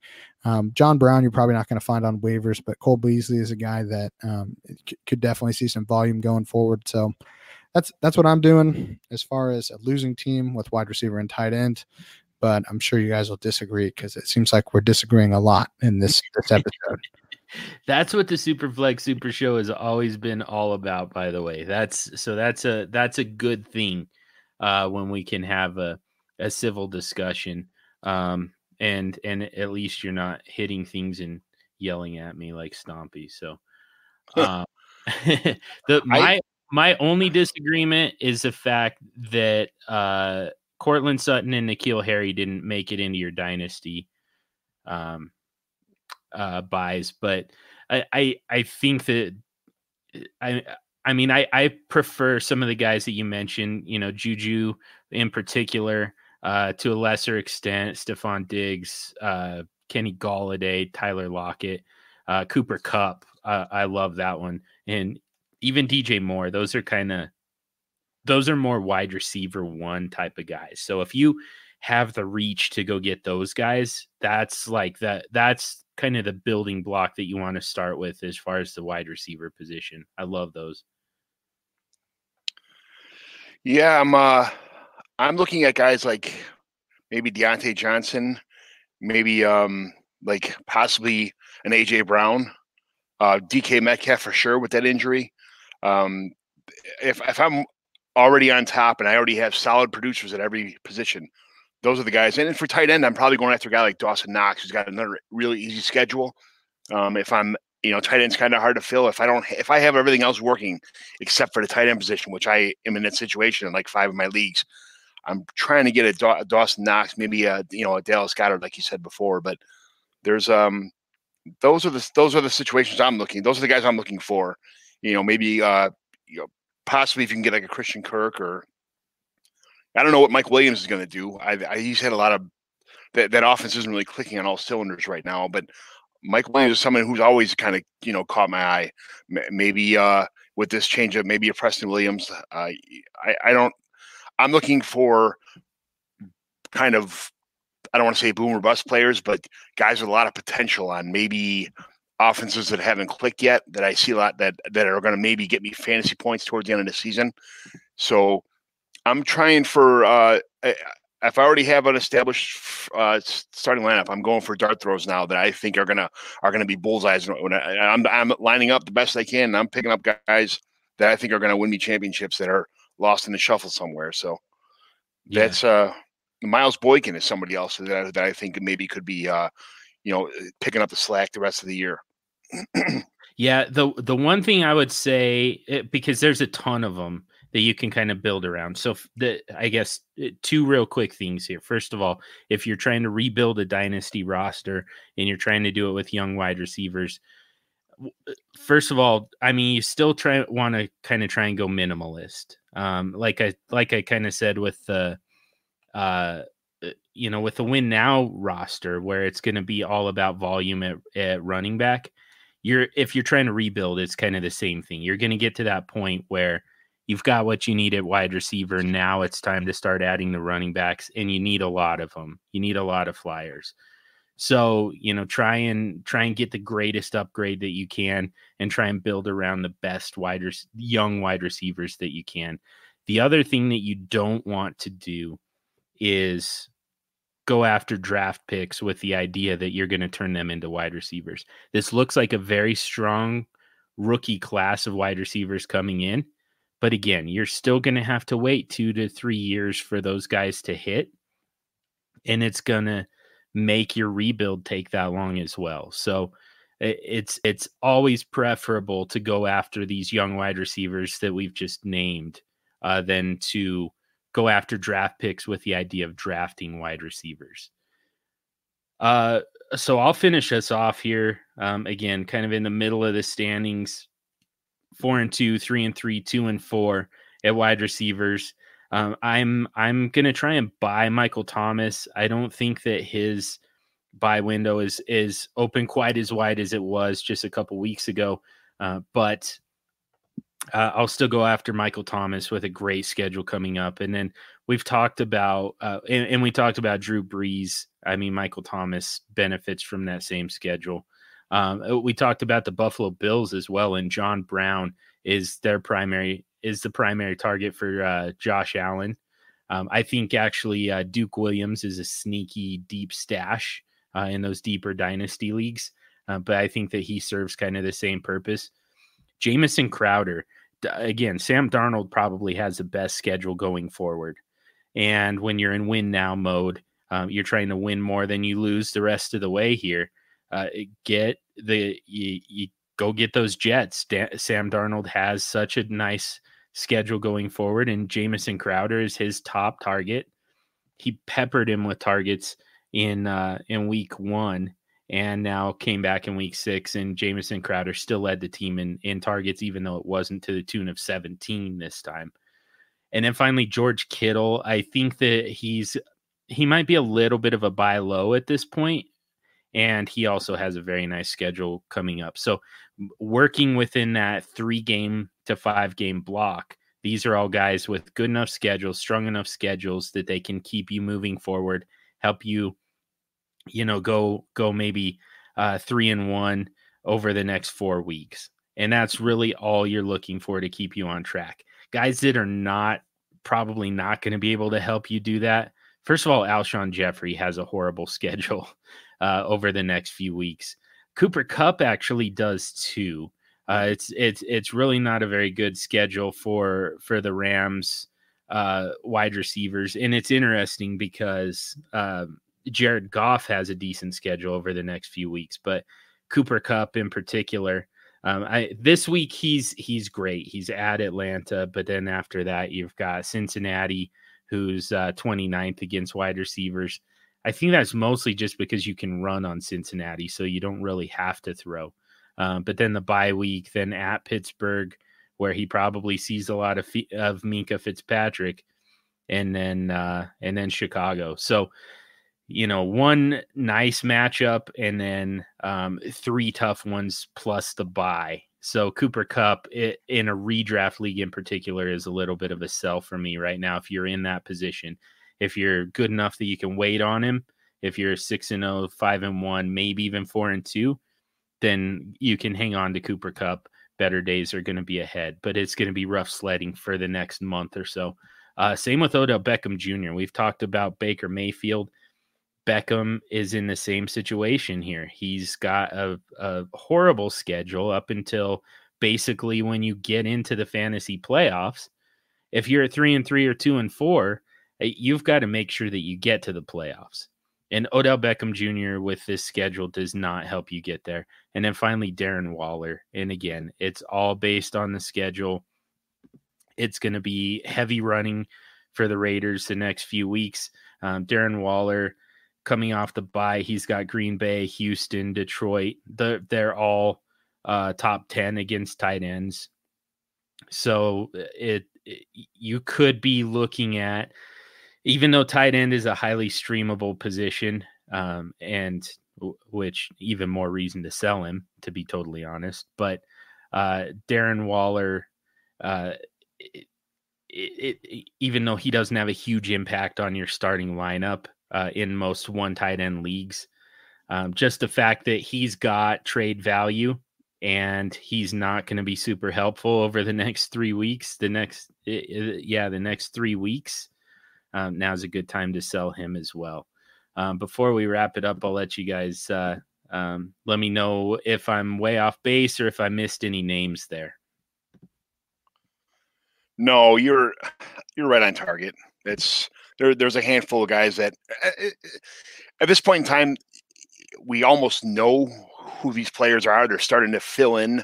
Uh, they're starting to blossom into who they're going to be uh, the rest of the season. Hopefully, or you know they've some guys have had up and ups and downs like you know the Vance McDonald's maybe or somebody that you know you could throw a dart at for a, a tight end with Mason Rudolph coming back in a week or so. But you're you're on target. You're right where everybody kind of where where you should be as far as your thing is concerned.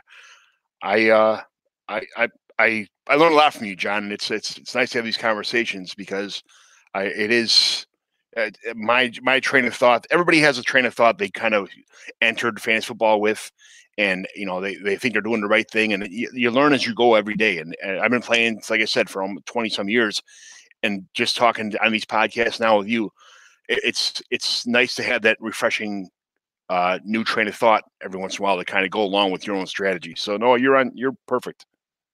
Nice. Did you hear that?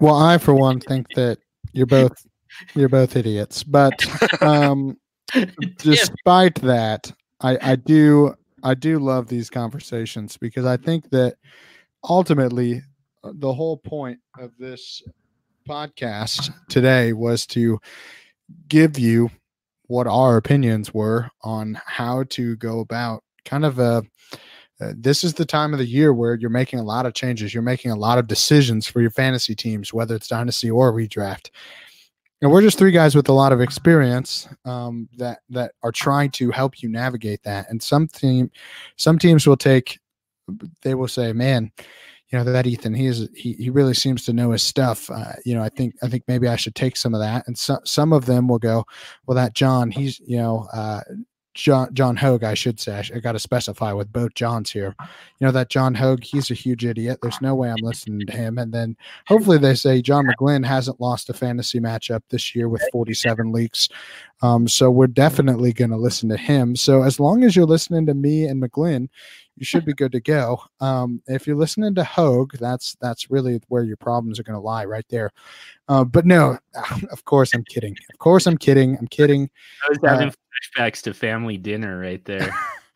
I'm kidding. The, the, I do like what McGlynn said though. Um, I think that it is there are a lot of different ways that you can go about this, and I think that you have to take every all three of the comments that we made and any other advice that you can get on you know, asking people, what do I need to do? Here's a look at take a look at my team. What do I need to do um, to to make the next step? Here's my goals. This is this is what my goals are for this team, and how do I get there?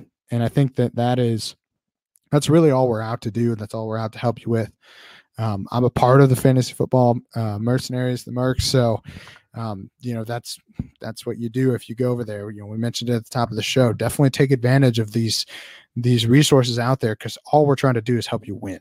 And I think that's that's the big thing. If you can take one thing and it helps you win, then I think we've done our jobs. And even if Hogue is totally wrong with all of his stuff, um, he does sometimes say something that I that I approve. So uh, overall, I, I I think he he says some good stuff sometimes. well, in almost two hours, I hope I uh, I, I managed a couple seconds there of uh, saying something worthwhile. But uh, yeah, so uh, uh, we went way over time, um, but basically two hours to say essentially this: if you're if you're at the top of your standings, you can start looking ahead a little bit to fantasy playoffs. Um, and and start considering things like uh, matchups going forward and stuff like that if you're somewhere in the middle of your standings, I think that you're probably you're you're working more in a three to five week window uh, and trying to win more than you lose over the course of that window. And then if you're 0 and 6, 1 and 5, um, trying to pull your way back in uh, in a rebuild or in a in a redraft league in particular, um, you're uh, it, it's win now. It, what do you have to do to win this week, and then take that same approach next week? Go week to week. So yeah, I mean, we could have just said that, but then we wouldn't have had anything to talk about, and this podcast would have been about 30 seconds long and uh, we wouldn't have had nearly as much discussion as we did. But I think this is all really important stuff. I think people yeah. are going to forgive us for a two hour podcast. Yeah, you could be in a situation like I was in last year where I was 0 and 7, but I was the leading point scorer in the league because I played the highest point scorer every week. And you don't need to make any changes at that point in time. You're the leading point scorer, but you're 0 and 7. So you, I mean, you what can you do? Your team's built perfectly. You're just bad luck, and luck is part of fantasy football too. So don't get too down on yourself if you're undefeated. It's, it's frustrating sometimes, but sometimes you're doing the right things and it's just not working out. There you go. Yeah, couldn't have said it better myself. So with that, we're to wrap it up for the week. And as we do that, ask you for a quick favor. If you haven't already, subscribe to the podcast wherever you listen to podcasts. You can also subscribe to the DLF family of podcasts mega feed and get access to all of the great podcasts from DLF. And once you're subscribed, if you'd give us a rating and review, not all podcatchers give you that option, but on the ones that do, those ratings and reviews help us to expand our reach, get out to a larger audience, we can involve more people in the conversation. And from there, we can really zero in on the topics that are the most useful to you, the listener. And in the vein of listener interaction, send us your trades on Twitter at Superflex Show. You can also send them to any one of us individually. Ethan is give us uh, give us your Twitter handle, Ethan. It's at eTurnerFF underscore PT.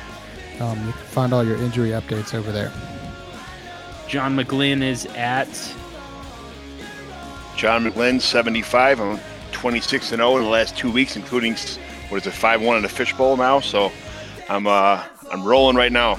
Come at me with all your advice, with any questions you got, please, because I'm taking advantage of this high society right now. nice. And uh, by the way, McGlynn's going to do start sits along with Stompy and James the Brain. And Ethan is going to do our uh, injury report this weekend, as always. Um, so uh, watch for those on Friday and Saturday. Thank you to Heart and Soul Radio for the song The Addiction that we use as our intro and outro music. Thank you to each and every one of you for listening. Don't forget to send in your questions, your trade polls, your your whatever you've got. Send them in for our live show tomorrow night and make sure to tune in for that as well. You can bring all your questions and and trades to the live chat as well and the guys will answer them in real time. But thank you for listening to this episode. Until next week, stay sexy and super flexy.